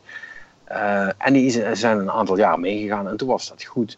En eigenlijk is nu met 4K hetzelfde aan het gebeuren. Eigenlijk, als ze het fatsoenlijk hadden gedaan, had het gewoon zo moeten zijn dat niet nu, en ook niet volgend jaar, maar in 2018 of in 2019 had er gewoon een PS5 of een Xbox 2 of geef het beest maar een naam, hadden moeten uitkomen die volledig 4K aankonden, met HDR, met alles erop, met alles eraan. En ook echt een significante verbetering hadden in wat ze konden weergeven op zo'n tv. En dan zouden mensen zeggen, ja, oké, hier ga ik gewoon weer 300, 400, 500 euro aan uitgeven. Want dit is vette shit ten opzichte van wat ik had. En nu door zo'n halve stap te maken, doen ze zichzelf eigenlijk een beetje tekort. Want het is het net niet allebei. Ja, maar... Want ook de Scorpio gaat geen echte 4K weer kunnen geven. Ja, van de daar is die ook niet goed genoeg voor. Nee, van de Scorpio was het inderdaad nog... en dat is dan vooral omdat teraflops niet alles zeggen. Dus die zit nog zo van... Ja, nou... Misschien ligt aan de implementatie nog. Ja, voilà. Maar als je al zo begint te praten, dan is het dus gewoon nee. Dan nee, waarschijnlijk niet. Nee. Als ze ervan uitgaan dat Scorpio ook gewoon weer forward compatible, zoals dat heet, moet blijven. Ja. Wat ik bedoel, in principe vind ik het helemaal prima dat die consoles PC-architectuur hebben. Hè? Dat heeft een heel aantal voordelen. Maar het is misschien niet de beste architectuur voor games. Misschien. Weet je wel, dat... Je zou kunnen beargumenteren dat, nou ja, goed, de celprocessor heeft zijn eigen probleem gehad in de PlayStation 3. Maar Nintendo, die zit nog altijd op PowerPC-architectuur. De 360 was dat ook. Dat daar voor games misschien toch meer te halen valt. Alleen dat is dan weer moeilijker met de ontwikkeling. Dus dat is... Ja, kijk, de ontwikkeling moet voornamelijk makkelijk blijven, want dat kost het meeste geld uiteindelijk in de lange termijn. Ja. En als je dat te moeilijk maakt, dat blijkt nu in deze generatie al, dan komen er gewoon beduidend minder spellen uit. En dat is niet goed voor de markt. Los van dat de markt sowieso steeds meer problemen heeft. Want als je ziet dat een iPhone 7... Ik weet niet of je die demo hebt gezien van dat spelletje. Wat ze lieten zien. Nee. Ja, nou, ze hadden dus een soort van presentatie... van een RPG-achtig ding volgens mij. Het leek een beetje Final Fantasy-achtig, maar dan op zijn westers. Ja. De artstijl was ik niet kapot van, maar als je dus al ziet hoeveel lichteffecten en weet je wel, allemaal van die dingen die we inmiddels voor normaal aanzien, ook op de PS4 en op de Xbox One, hoeveel daar al in zit, dat streeft de 360 al basically een beetje voorbij. Ja, en dat heb je gewoon op je telefoon, weet je wel. Ja, nee, ik bedoel, dat is ook wat ik zeg. Die processorarchitectuur en die telefoons, die gaan super hard, hoor. En die zijn relatief makkelijk voor te ontwikkelen dan weer. Precies. En dat betekent uiteindelijk dat die hele console-business het steeds moeilijker krijgt. Dus ja, weet je, ze moeten allemaal iets, en ik snap het allemaal wel. Maar in de basis betekent dat wel dat we nou dadelijk 2 apparaten voor onze neus krijgen. Kijk, ja, nogmaals, ik ben zo gek die dat dan koopt. Sure, whatever. Maar ik ben er maar één. En voor mij zijn er denk ik 99 die zeggen, ja nee, hoeft niet. Ja. Ik heb een PS4 vorig jaar of 2 jaar geleden gekocht. En die doet het nog prima. En die spellen zien er goed uit. Ik vind het wel goed zo. Ja, precies. Dus ik kan in ieder geval... ik ben wel heel benieuwd wat er allemaal naar buiten komt in oktober. En dat is dan ook wel weer fijn. Dan kan ik ook wel oprecht even kijken wat het verschil is tussen een Pro en gewoon een PlayStation. Dan heb ik ze allebei in huis. En dan kan ik gewoon kijken wat het echte verschil nou is. Maar ook daar zit je weer met het probleem. Je kunt dat niet in een video laten zien of zo, hè? Nee. Je kunt alleen maar zeggen, ja, dit is wat ik heb gezien en dit is wat ik daarvan vind. Dus jullie moeten mij maar geloven. Ja. En dat vinden heel veel mensen tegenwoordig best wel lastig om mensen op hun woord te geloven. Dat is niet gek, maar ja, met die situatie zit je dadelijk wel.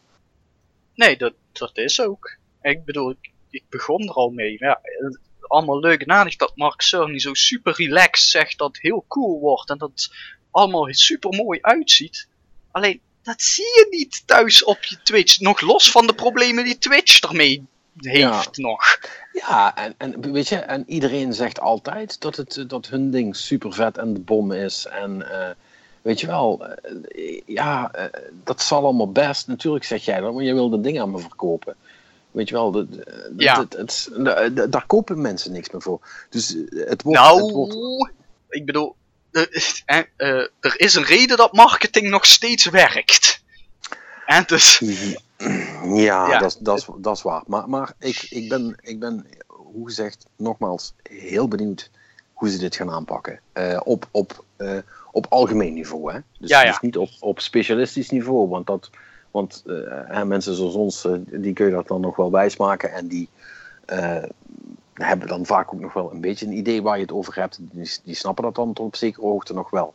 En die kunnen dan voor zichzelf die beslissing maken, maar de man op de straat, om hem maar even zo te noemen, die het echt allemaal niet bijhoudt, ja, die zal dan toch door iemand in de mediamarkt of de game media wijsgemaakt moeten worden van, ja nee, deze is wel echt beter. Die is echt anderhalf keer beter. Wat ik me trouwens wel bedenk, maar ja, dat kunnen ze natuurlijk niet zo makkelijk implementeren, maar ik bedoel, dus in ieder geval als we het over HDR hebben, als je mensen heel makkelijk het verschil wil laten zien, dan krijg je wel een beetje net zoals met wat 3D een aantal jaar geleden was. Maar als ze dat op een of andere manier in bioscoops weet te implementeren, weet je, want dat is wel een plek waar mensen heen gaan en dan kunnen ze het gewoon zien, zeg maar.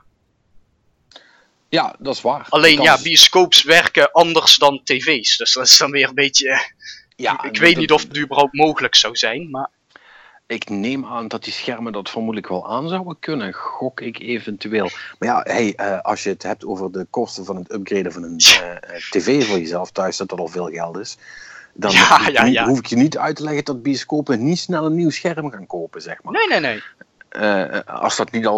Als dat niet al jaren hangt en kapot begint te gaan, dan doen ze dat niet zo graag. Nee. Dat kost echt pas veel geld. Dus ja, dat wordt een lang en moeilijk verhaal. En volgens mij is dat van onze kant inmiddels ook al. Dus laten we er maar over op. Ja. Volgens mij waren er nog andere dingen, maar die ben ik in alle consternatie even vergeten. Je had dat Apple-ding. En los van wat daar aan hardware is aangekondigd, hebben ze daar dus ook even Miyamoto op het podium gehad. Ja, dat heb ik zelf niet gezien, maar die heeft er Super Mario Run. Zo heet het. En de key feature is natuurlijk wel dat je het met maar één hand kunt spelen. Zodat je met die andere hand fijn je sigaretje kunt roken. Kijk, dat is een man die spreekt mijn taal. Ja, nee, dat heb ik hier eerder geleerd. Dus, toen hadden we L. Drijver te gast. Die zei dat toch dat het super belangrijk was, vooral in China. En voor Koreanen en zo. Die vinden dat allemaal heel belangrijk. Ja.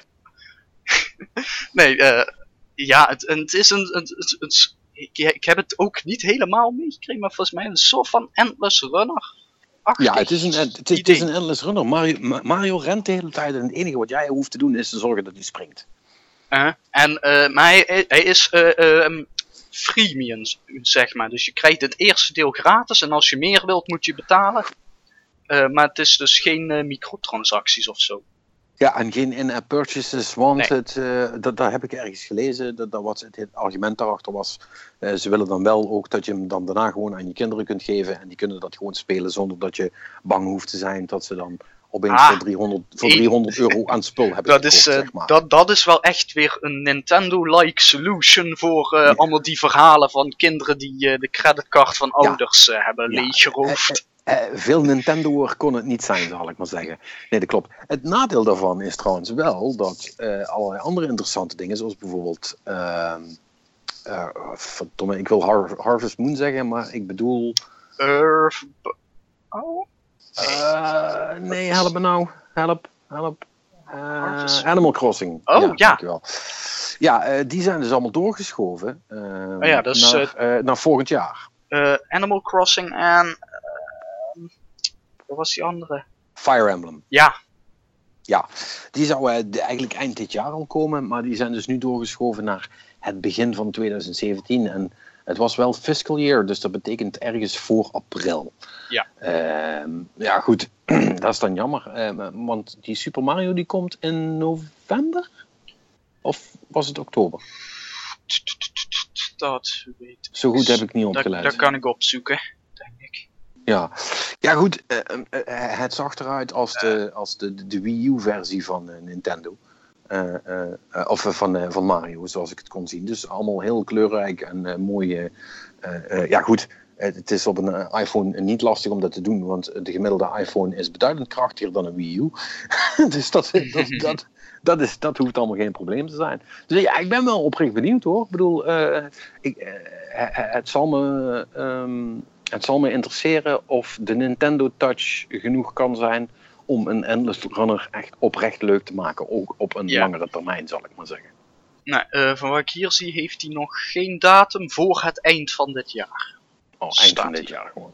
Dus, wat ik trouwens wel leuk vond, want allemaal mensen die dus... ik zag ook een stukje op Dutch Cowboys van iemand. Ja, dan komt er zo'n Japanner onstage en die begint dan zo heel ongebrekkig Engels te praten. En dan vind ik dat toch wel grappig, want dan denk ik van... Oh, dan heb je die gasten van Final Fantasy nog nooit gehoord. Ja, het is maar wat je gewend bent, zal ik maar zeggen. Hè? Nee, maar Miyamoto kan ook niet al te goed Engels, dat klopt. Nee. Gelukkig is hij heel enthousiast, dat maakt veel goed. En ja, goed, het is wel een titpool. Je moet het zien als een teken, zal ik maar zeggen. Ja. Hè? Dat hij... in die conferentie zijn verhaal komt doen als zijn de vertegenwoordiger van Nintendo. Van luister jongens, wij gaan nu ook spellen maken voor de iPhone. Dat is best wel een ding. Ja, ik denk ook dat dat de slimste manier is om hem daar neer te zetten. Want, ik bedoel, Iwata is er niet meer. En zijn opvolger, althans zijn tijdelijke plaatsvervanger... Die zag er niet al te charismatisch uit. Nee, die wil je dan niet op het podium neerzetten. Dat had ook niemand anders kunnen doen. Ja, ze hadden Reggie kunnen neerzetten, maar ja. Nee, dat werkt ook niet. Nee, maar de stap die Nintendo nu zet om gewoon te zeggen... Oké, fuck it, we gaan dit gewoon doen. Mm-hmm. Dat is best wel een grote. Dat laat me ook meteen denken van... Goh, dan ben ik wel heel benieuwd wat jullie met de NX gaan doen. Of wat dat voor een apparaat gaat zijn.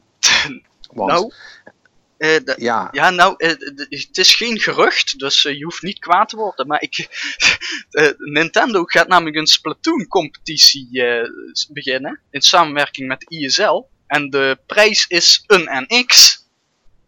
Oh, cool. En wanneer is die competitie? Dat is even een goede vraag. De kwalificatie, blablabla. Dat staat er niet bij wanneer die begint. Oké, en ik neem ook aan dat ze niet meteen hebben gezegd... ja, je krijgt de NX de seconde nadat je gewonnen hebt. Nee, ze gaan 6 maanden durende competitie. Elke maand is er een NX te verkrijgen. Maar ja, ik ga er dus vanuit dat het na release zal zijn. Lijkt mij wel, ja. Ja, ik denk niet dat ze de winnaar van een Splatoon-competitie de wereldwijde primeur gaan geven van een nieuwe console. Dat zou heel apart zijn. Dus ja, goed. Dat is eigenlijk niet zo super relevant. En het zegt trouwens ook nog steeds helemaal niks over wat voor soort console dat... Nee, maar ik vond het wel grappig. Want van NX alleen maar geruchten. En op het moment dat Nintendo zelf iets zegt met de letters NX erin, dan is het dit. Ja, goed. Dat is een Nintendo-like solution voor... hun huidige situatie. Precies. Verder, ik heb niet echt nieuwtjes meer. Ja, Sony en Bethesda hebben ruzie over de Fallout en Skyrim mods. Want Bethesda zegt dat niet van Sony mag. En daarom zijn ze er nog niet op PlayStation. Ja, waar Xbox meteen weer op ingehaakt is door te zeggen... Ja, bij ons kan dat allemaal. Want dat is trouwens wel nog een ding. Ik geloof dat Xbox niet door zichzelf, maar door iemand anders is verkozen tot stabielste online platform. Zeg ik dat goed? Nou, dat weet ik niet. Heb ik totaal niet gezien. Volgens mij wel. Ze hadden van een of andere instantie hadden ze dat predicaat gekregen en daar waren ze dan ook... heel trots op. Nou, is dat niet zo'n hele grote verrassing, want iedereen zit alleen maar te zeuren over hoe het bij Sony loopt. En vaak ook terecht, want dat gaat nogal veel mis. En je kunt zeggen over de Xbox wat je wil. De UI is vreselijk en ze hebben niet alle spellen en noem het maar allemaal op. Maar voornamelijk dat niemand die dingen koopt. Maar hun infrastructuur voor online gaming is gewoon super solide. Daar kun je niks van zeggen. Dat is echt dingen horen. Dus ja, dat is allemaal wel cool. Ik ben verbaasd dat ik nog niet van jou heb gehoord dat Pokémon Go op de Apple Watch komt. Ja, maar 1, ik heb niks met Apple. 2, ik ben al lang klaar met Pokémon Go. Daar hebben we vorige week ook over gehad. Ik wacht wel totdat ze hun shit hebben gefixt. Want er komt nu trouwens weer een update. Met van alles, maar nog steeds geen werkende radar. Dus ik heb het wel een beetje gehad met Niantic. Maar dat hele Pokémon Go Plus ding komt toch deze week uit? Gaat die niet alles oplossen dan? Ja, maar nee, want daarvoor moet ik betalen. Oh, sorry. Ik was even vergeten dat we met praten was. Nee, maar dat is toch dat Bluetooth ding? Ja, dat is dat ding. Als er iets in de buurt zit. Ja. Dat klopt. Werkt die dan ook niet? Jawel, alleen ik vermoed dus dat die gaat trillen op dezelfde manier als dat je telefoon gaat trillen als je er dus letterlijk naast staat. Huh? En met die radar bedoel ik dus het stapjesysteem, dat je een beetje weet in welke richting je moet lopen. Ja, oké. Ja. Dus het enige wat dat Bluetooth dingetje gaat oplossen is dat je je telefoon niet de hele tijd uit je broekzak hoeft te houden. Maar ja. Is goed voor de batterij dus. Nou ja, je zet je scherm uit, maar je moet je Bluetooth aanzetten. Dus het zal wel iets beter zijn, maar... Ja, dat lijkt mij toch wel. Nou ja, goed. Als je nog een Pokémon Go bent, dat ding dat komt er dus aan. Dus dan kun je dat halen. Je loopt er wel bij als een 7-jarige, zal ik maar zeggen, met zo'n Pokéball op je shirt. Dus ik zou hem wel een beetje verstoppen. Maar goed, het is er in ieder geval. Wat er trouwens niet is, niet dat het nou super belangrijk is, maar ik heb dat zelf meegekickstarterd, dus dat... Bloodstained, hè? Ja, dus voor wie niet weet, dat is de van Koji Igarashi, oftewel Mr. Castlevania. Die zit niet meer bij Konami, die is nu zijn eigen Castlevania, dat geen Castlevania meer mag heten, maken. Die heet Bloodstained. En die komt niet volgend jaar uit, want, zo zegt Iga, als ze hem volgend jaar al moeten uitbrengen, dan vreest hij dat hij de kwaliteit die hij wil brengen niet gaat halen. Dus die komt pas in 2018. Jezus, dat lijkt echt heel ver weg. Dus dat is minstens 1,5, maar zeg maar 2 jaar voordat we die gaan zien. En dat is best wel lang. Nou, Kijk, in principe kun je niks tegen de basisredenatie inbrengen, hè? Van, ja, dan wordt de game beter. Alleen... Nee, is de beste reden om een game te vertragen. Ja, alleen dat hebben we, en vooral bij Kickstarters en zo, heeft dat wel eens anders uitgepakt, hè? Dus Ja. Ik bedoel, van wat ik heb begrepen doet Igarashi wel zijn backers redelijk up-to-date houden en zo. Dus het is geen Molineux die met Go dus opeens wegrent. Ja. Dus, maar ja, goed. Laten we hopen dat het goed komt in ieder geval. Ja, laten we dat inderdaad doen, want anders wordt het... wordt dat ook weer zo'n klote verhaal. En daar hebben we er helaas al te veel van op Kickstarter. Dus ja, dat was het eigenlijk wel zo'n beetje. Volgens mij zijn we er dan wel doorheen. Ja, qua nieuws wel. Maar ja, je hebt nu wel trouwens al een paar keer gezegd van dat je daar later nog wat over ging zeggen. Maar je 3DS? Mijn 3DS, ja. Laat ik daar dan mee eindigen. Nee. Voordat ik dat doe, ik wil je nog één ding vragen, want dat ben ik vergeten tijdens de PlayStation Pro presentatie. Er was opeens footage van een nieuwe Mass Effect. Daar moet jij vast de mening over hebben. Van wat ik heb gezien was geen Mass Effect. Oh? Dat was meer een soort van... slap aftreksel van Destiny, een beetje rondspringen of zo, met een semi-ruimtepak.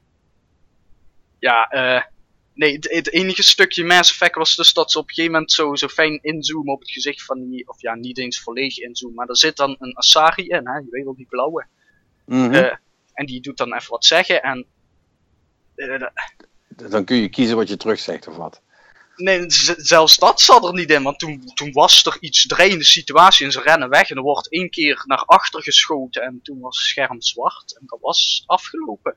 Dus we hebben alleen maar gezien, dude in ruimtepak springt rond en praat een beetje met mensen. Geheel buiten context, dus ja, sorry BioWare, maar als je zegt van, ja nee, dit is de eerste gameplay van Mass Effect en dit is het.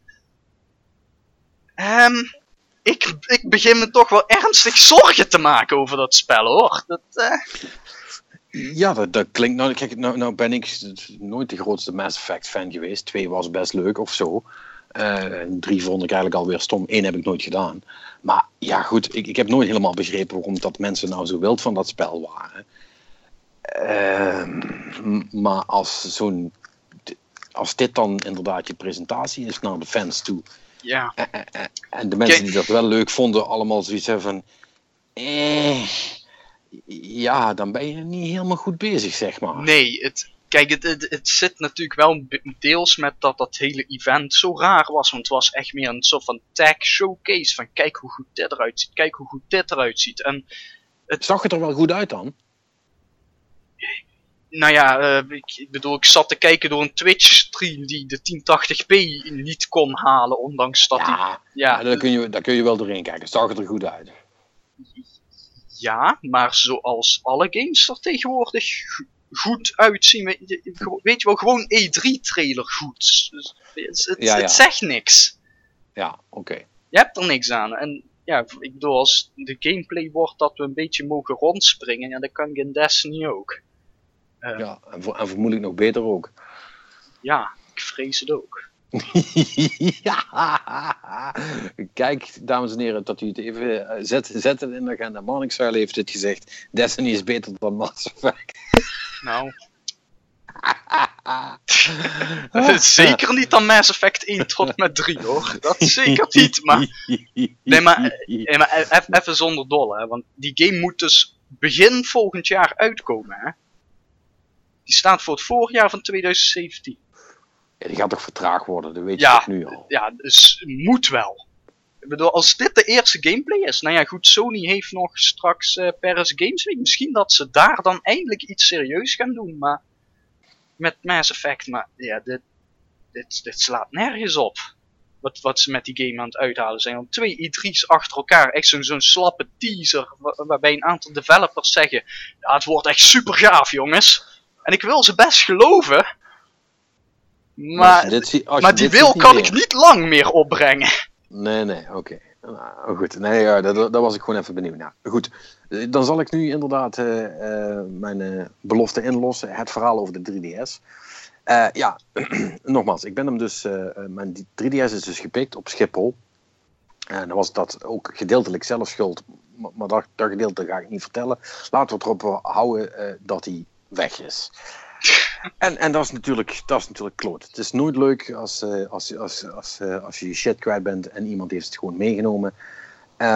Maar het wordt nog erger als je op dat moment realiseert... Fuck, dit is een Nintendo-apparaat wat ik kwijt ben geraakt. En nu... Want ik, met het laatste beetje batterij wat ik nog had aan mijn telefoon... en want mijn powerbank hebben ze ook gepikt. Godverdomme. Ben ik meteen Twitter opgegaan en heb gezegd... Oké, jongens, mijn 3DS is gepikt. Wat nu? Weet je wel, hoe zit dat? Ben ik mijn spellen kwijt? Moet ik mijn creditcard gaan blokkeren? Hoe zit die shit in elkaar? Nou... Heel aantal mensen op gereageerd, goddank. Waarvoor dank allemaal mensen. Maar niemand wist het eigenlijk. Nee, ik zag het. Want ik heb er ook op gereageerd. En iedereen was van... Je kunt je spellen terugkrijgen. Denk ik. Ergens. Het zou in theorie mogelijk moeten zijn. Vraagteken. Weet je wel. Allemaal van dat soort replies kreeg ik. Ik denk, ja, wat is dit nou voor gelul? Dus ik naar de Nintendo-site toe... En zoeken, want ja, weet je wel, ze hebben nu hun Nintendo Network ID, hè? Dat is een soort van, net zoals je PSN hebt, zal ik maar zeggen, waar alles aan opgehangen wordt. Dat hebben ze sinds vorig jaar, geloof ik, hè? Ja. Ja, en dus denk ik van, ja goed, weet je wel, daar staat daar wel iets bij. Weet je wel, wat moet ik doen als ik mijn hardware kwijt ben, of als die kapot gaat, of weet je wel, dat is echt zo'n frequently asked questions ding. Dus dat hebben die vast op de site staan. Nou, die hele site, van voor tot achter, van onder tot boven doorzocht. Volgens Nintendo is het blijkbaar geen ding dat je je hardware op enig moment kunt kwijtraken of dat het kapot kan gaan. Want volgens hun sites, bestaat dat niet. Daar hebben ze niks voor. Daar wordt gewoon niet over gepraat. Je gaat toch wel zorgvuldig om met je Nintendo hardware. Wat is dat nou? Ja, nee, natuurlijk. Hè? En zeker aangezien de doelgroep waar die hardware voor bedoeld is, kan je niet verwachten dat daar ooit een keer iets mis mee gaat. Of dat dat ergens blijft liggen. Of noem het maar allemaal op. Bijgevolg zit ik dus nu met het punt dat ik oprecht niet weet... En ik moet dus echt straks, of morgen, als dat kan... de Nintendo helpdesk gaan bellen. Of eventueel nog contact zoeken met de mensen die ik zelf ken daar. Om erachter te komen hoe de fuck ik dit nu kan redden, zeg maar. Want ik heb bijvoorbeeld die Metroid Prime, die was ik aan het spelen. Ja, die is dus nu weg. En dat was een code, die heb ik via de e-shop gedownload. Net zoals heel veel dingen via de e-shop gaan tegenwoordig. Mm-hmm. Dus ik heb best wel een hele berg digitale spellen aan die 3DS vasthangen.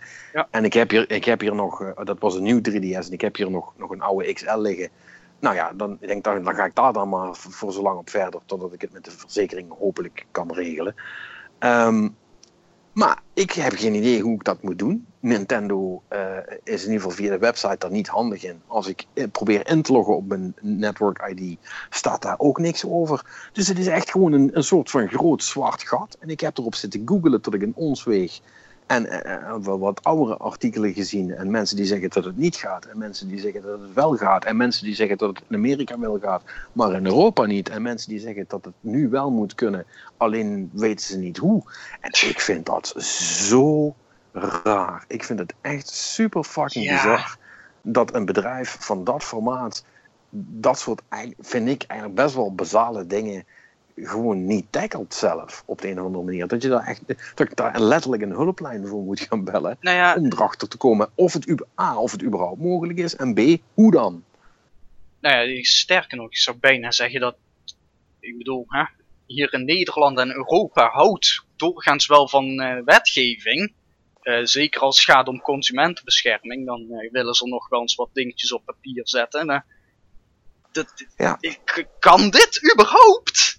Ja, weet je, het kan toch godverdomme niet zo zijn dat op het moment dat ik al mijn digitale shit die ik bij hun heb gekocht, waar zij een digitaal bonnetje van hebben en ik zelf ook, en ik heb dan een ander apparaat, dat als ik niet het oude apparaat en een nieuwe apparaat tegelijkertijd in dezelfde kamer heb, want dat is het enige waarover gepraat wordt, hè? De transfer Want en die doe je dus gewoon door je oude apparaat aan je nieuwe apparaat te hangen. En dan, via wifi, dat hoeft niet echt met een kabel, maar je snapt wat ik bedoel. Ja. En dan moet je het gewoon 1-op-1 transferen, zeg maar. Ja, sorry, maar dat slaat nergens op. Want du moment dat er dus iets misgaat met je hardware, ben je dus gewoon een sigaar. En zou je dus al je spellen die je in de e-shop gekocht hebt, zou je dus gewoon kwijt zijn. Ja, volgens mij kun je dat niet maken. Dus ik geloof ook niet dat dat gaat. En nou goed, ik ga het uitzoeken. Volgende week heb ik daar dus antwoord op. Maar ik vind in elk geval dat het echt best wel schandalig is dat ze daar niet duidelijk over zijn. En ik ben ook eigenlijk wel van plan om ze daar serieus en officieel op te gaan aanspreken. Want dat kan je niet maken. Dat is niet oké. Dus ik ben heel benieuwd hoe mijn gesprek zal gaan. En of dat dan ook de geldende norm is. Dus ik ben ook eigenlijk wel van plan om eerst gewoon gewoon hun standaard helpdesk te bellen. Voordat ik ga klagen bij de PR-mensen dat ik mijn shit kwijt ben. Om enige soort van speciale behandeling te vermijden, zal ik maar zeggen. Niet dat ik zo hoog in de boom zit dat ik die eventueel krijg, maar voor het geval dat, zal ik dat dan toch maar doen. Dus ik ben benieuwd. Daar ga je nog wat van horen. Dus ja, dat is het 3DS-verhaal. Dus ik zou zeggen, bind hem aan jezelf vast, want misschien is het wel een heel gedoe. En als ze me dadelijk vertellen dat ik vette pech heb, dat al die shit gewoon weg is, dan ben ik echt gek. Dan ga ik echt... Dan ga je naar de Trosrader of zo. Ja, nee, maar serieus. Dat moet niet kunnen. Dat zou echt te ver gaan. En toen viel me dus ook pas op hoe weinig daar eigenlijk over gepraat wordt door wie dan ook. Ja, nee, want dat wou ik dus net zeggen. Want je zegt, je begint nu dus, en terecht ben je nu wel best wel verontwaardig aan het doen dat je die shit niet kan vinden. Alleen de grap is natuurlijk wel, dat is al jaren zo, hè? Ja. Die 3DS is er al een aantal jaar. Ja, nee, dat klopt. Maar ik dacht dus, en daar heb ik me dus blijkbaar heel sterk in vergist, dat sinds dat hele Nintendo Network ID... En dat is ook wel een beetje de strekking van de verhalen die ik van mensen terugkreeg, dat allemaal verleden tijd zal zijn. Maar als ik dus gewoon via de normale kanalen probeer op te zoeken hoe dat dan werkt, is er nog steeds niks. Dus dat zou betekenen dat die hele ellende waar iedereen jaren geleden zo boos over was, dat het zo achterlijk en ouderwets werkt, dat nog steeds zo zou zijn. En dat moet toch in 2016 moet dat niet meer kunnen, vind ik. Dus daar gaan we eens even achteraan. Dus daar horen jullie volgende week meer over. Ja. En dat gezegd hebbende, denk ik dat ik even een tukje ga doen, langzaam. Want al die stress gaat je niet in de koude kleren zitten en zo'n vlucht door de nacht heen ook niet. Dus ik vind het weer goed geweest. En volgens mij hebben we het toch weer klaargekregen om de 2 uur vol te maken met z'n tweeën. Nou, we zitten op, laten we zeggen, 1 uur en 3/4 ongeveer. Ja, voor 2 man lijkt me dat meer dan voldoende. Dat is een mooie tijd. Dat lijkt me wel. Dus volgende week zijn we weer terug. Als het goed is... Oh, wacht. Godsamme, weer bijna vergeten. Ja, nou, de 2e verjaardag van deze podcast is komende week. Oh ja, joh? Ja, namelijk de 16e, komende vrijdag, zijn we iTunes-jarig. iTunes? Ja, nee, want er staan een eerste paar afleveringen staan niet op iTunes. Dus eigenlijk is de podcast in begin augustus jarig. Maar aanstaande vrijdag is dus 3 jaar op iTunes. 3 jaar al, Jezus Christus, Manix. 3 jaar. En nog steeds geen idee of wel iemand luistert. vet, hè? Dat is echt super cool. Nou ja, kijk, ik, in tegenstelling tot wat jij altijd doet, heb ik vorige week wel mensen gevraagd om dingen te mailen of zo. Dat is wel een hele goeie om me daar even aan te herinneren. Inderdaad, heb je iets wat je een keer besproken wil zien, of wil je dat we een keer met een specifiek iemand praten? Laat het ons vooral weten. Of wil je ons een fijne verjaardag wensen? Mag ook. Dat kan ook. Dat zou ik best wel sympathiek vinden. Daar sturen mag ook. Maar dan moet je mij gewoon een mailtje sturen, patrick@gamecowboys.nl, en dan stuur ik je mijn adres op en dan verdeel ik de taart wel. Dat komt helemaal goed. Nee. Maar serieus. Als je ons iets wil melden, doe dat ook vooral. En ook niet onbelangrijk, dat schijnt ook een standaard te zijn bij alle podcasten, dus dan moeten wij dat ook doen. Alsjeblieft, geef ons een rating op iTunes of waar je ook podcasts luistert. Het maakt eigenlijk niet uit wat je erover schrijft, heb ik me laten vertellen. Als je ons maar 5 sterren geeft, dat is het allerbelangrijkste. En dan kunnen andere mensen ons namelijk ook vinden. En wellicht kunnen we dan... Met nog een paar jaar extra erop kunnen we straks ook gewoon urenlang lullen over dingen die niet eens iets met spellen te maken hebben. Zoals bijvoorbeeld het heugelijke feit dat Taco Bell naar Nederland komt. Was ik nog bijna vergeten te zeggen ook. Vanaf eind dit jaar of begin volgend jaar. Nou, ik was echt door Ben je al de menukaart aan het doorlezen? Nee. Ik weet precies wat op die menukaart staat. Ik ben aan het wachten tot ik weet waar dat ding komt, zodat ik... bij de opening kan zijn. Echt jongen, dat is echt fucking briljant. Zouden echt meer als echt tientallen restaurants door Nederland heen moeten gaan komen. Dus met zoveel moet er zelfs bij mij eentje in de buurt komen. Dus dat is echt fucking goed nieuws. Maar goed, kans is groot dat er eentje in Roermond komt. Zou zomaar kunnen. In ieder geval... iTunes review, 5 sterren, vinden we super cool. Stuur ons een mailtje, zeg iets op Twitter, maakt allemaal niet uit. We krijgen het wel en dan doen we er wat mee. Want dat is natuurlijk het voordeel van een podcast waar niet zo super veel op gereageerd wordt door mensen. Als je dat dan een keer doet, zijn we zo blij dat je iets hebt gedaan, dat we er ook keihard achteraan gaan. Want zo zijn we dan ook wel weer.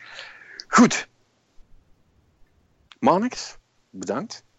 Ja, jij bedankt. Schijnt ook een dingetje te zijn bij andere podcasts, dat ze de presentator moeten bedanken. Nou, vind ik sympathiek. Leuk dat je dat overneemt. Ik weet niet wat het ding daarachter is, want ik weet niet waarvoor ik jou zou moeten bedanken, want dat is gewoon, je doet gewoon wat je doet. Ja, nee, dat is, en ik hoef ook geen bedankje, jongen. Ik doe het gewoon graag. Maakt dat weet ik. Is allemaal niet erg. En, Jezus Christus, we kunnen er niet eens fatsoenlijk afsluiten. Wat een kut podcast. Echt, luisteraars, als jullie nu nog niet hebben doorgeklikt naar de volgende podcast, dan ben je echt mijn fucking held. Waarvoor dank. En ja, dan hoef ik niet te zeggen tot de volgende keer, want dan ben je toch niet meer te redden. Dus dan zou ik zeggen, tot volgende week bij een nieuwe Game Cowboys podcast.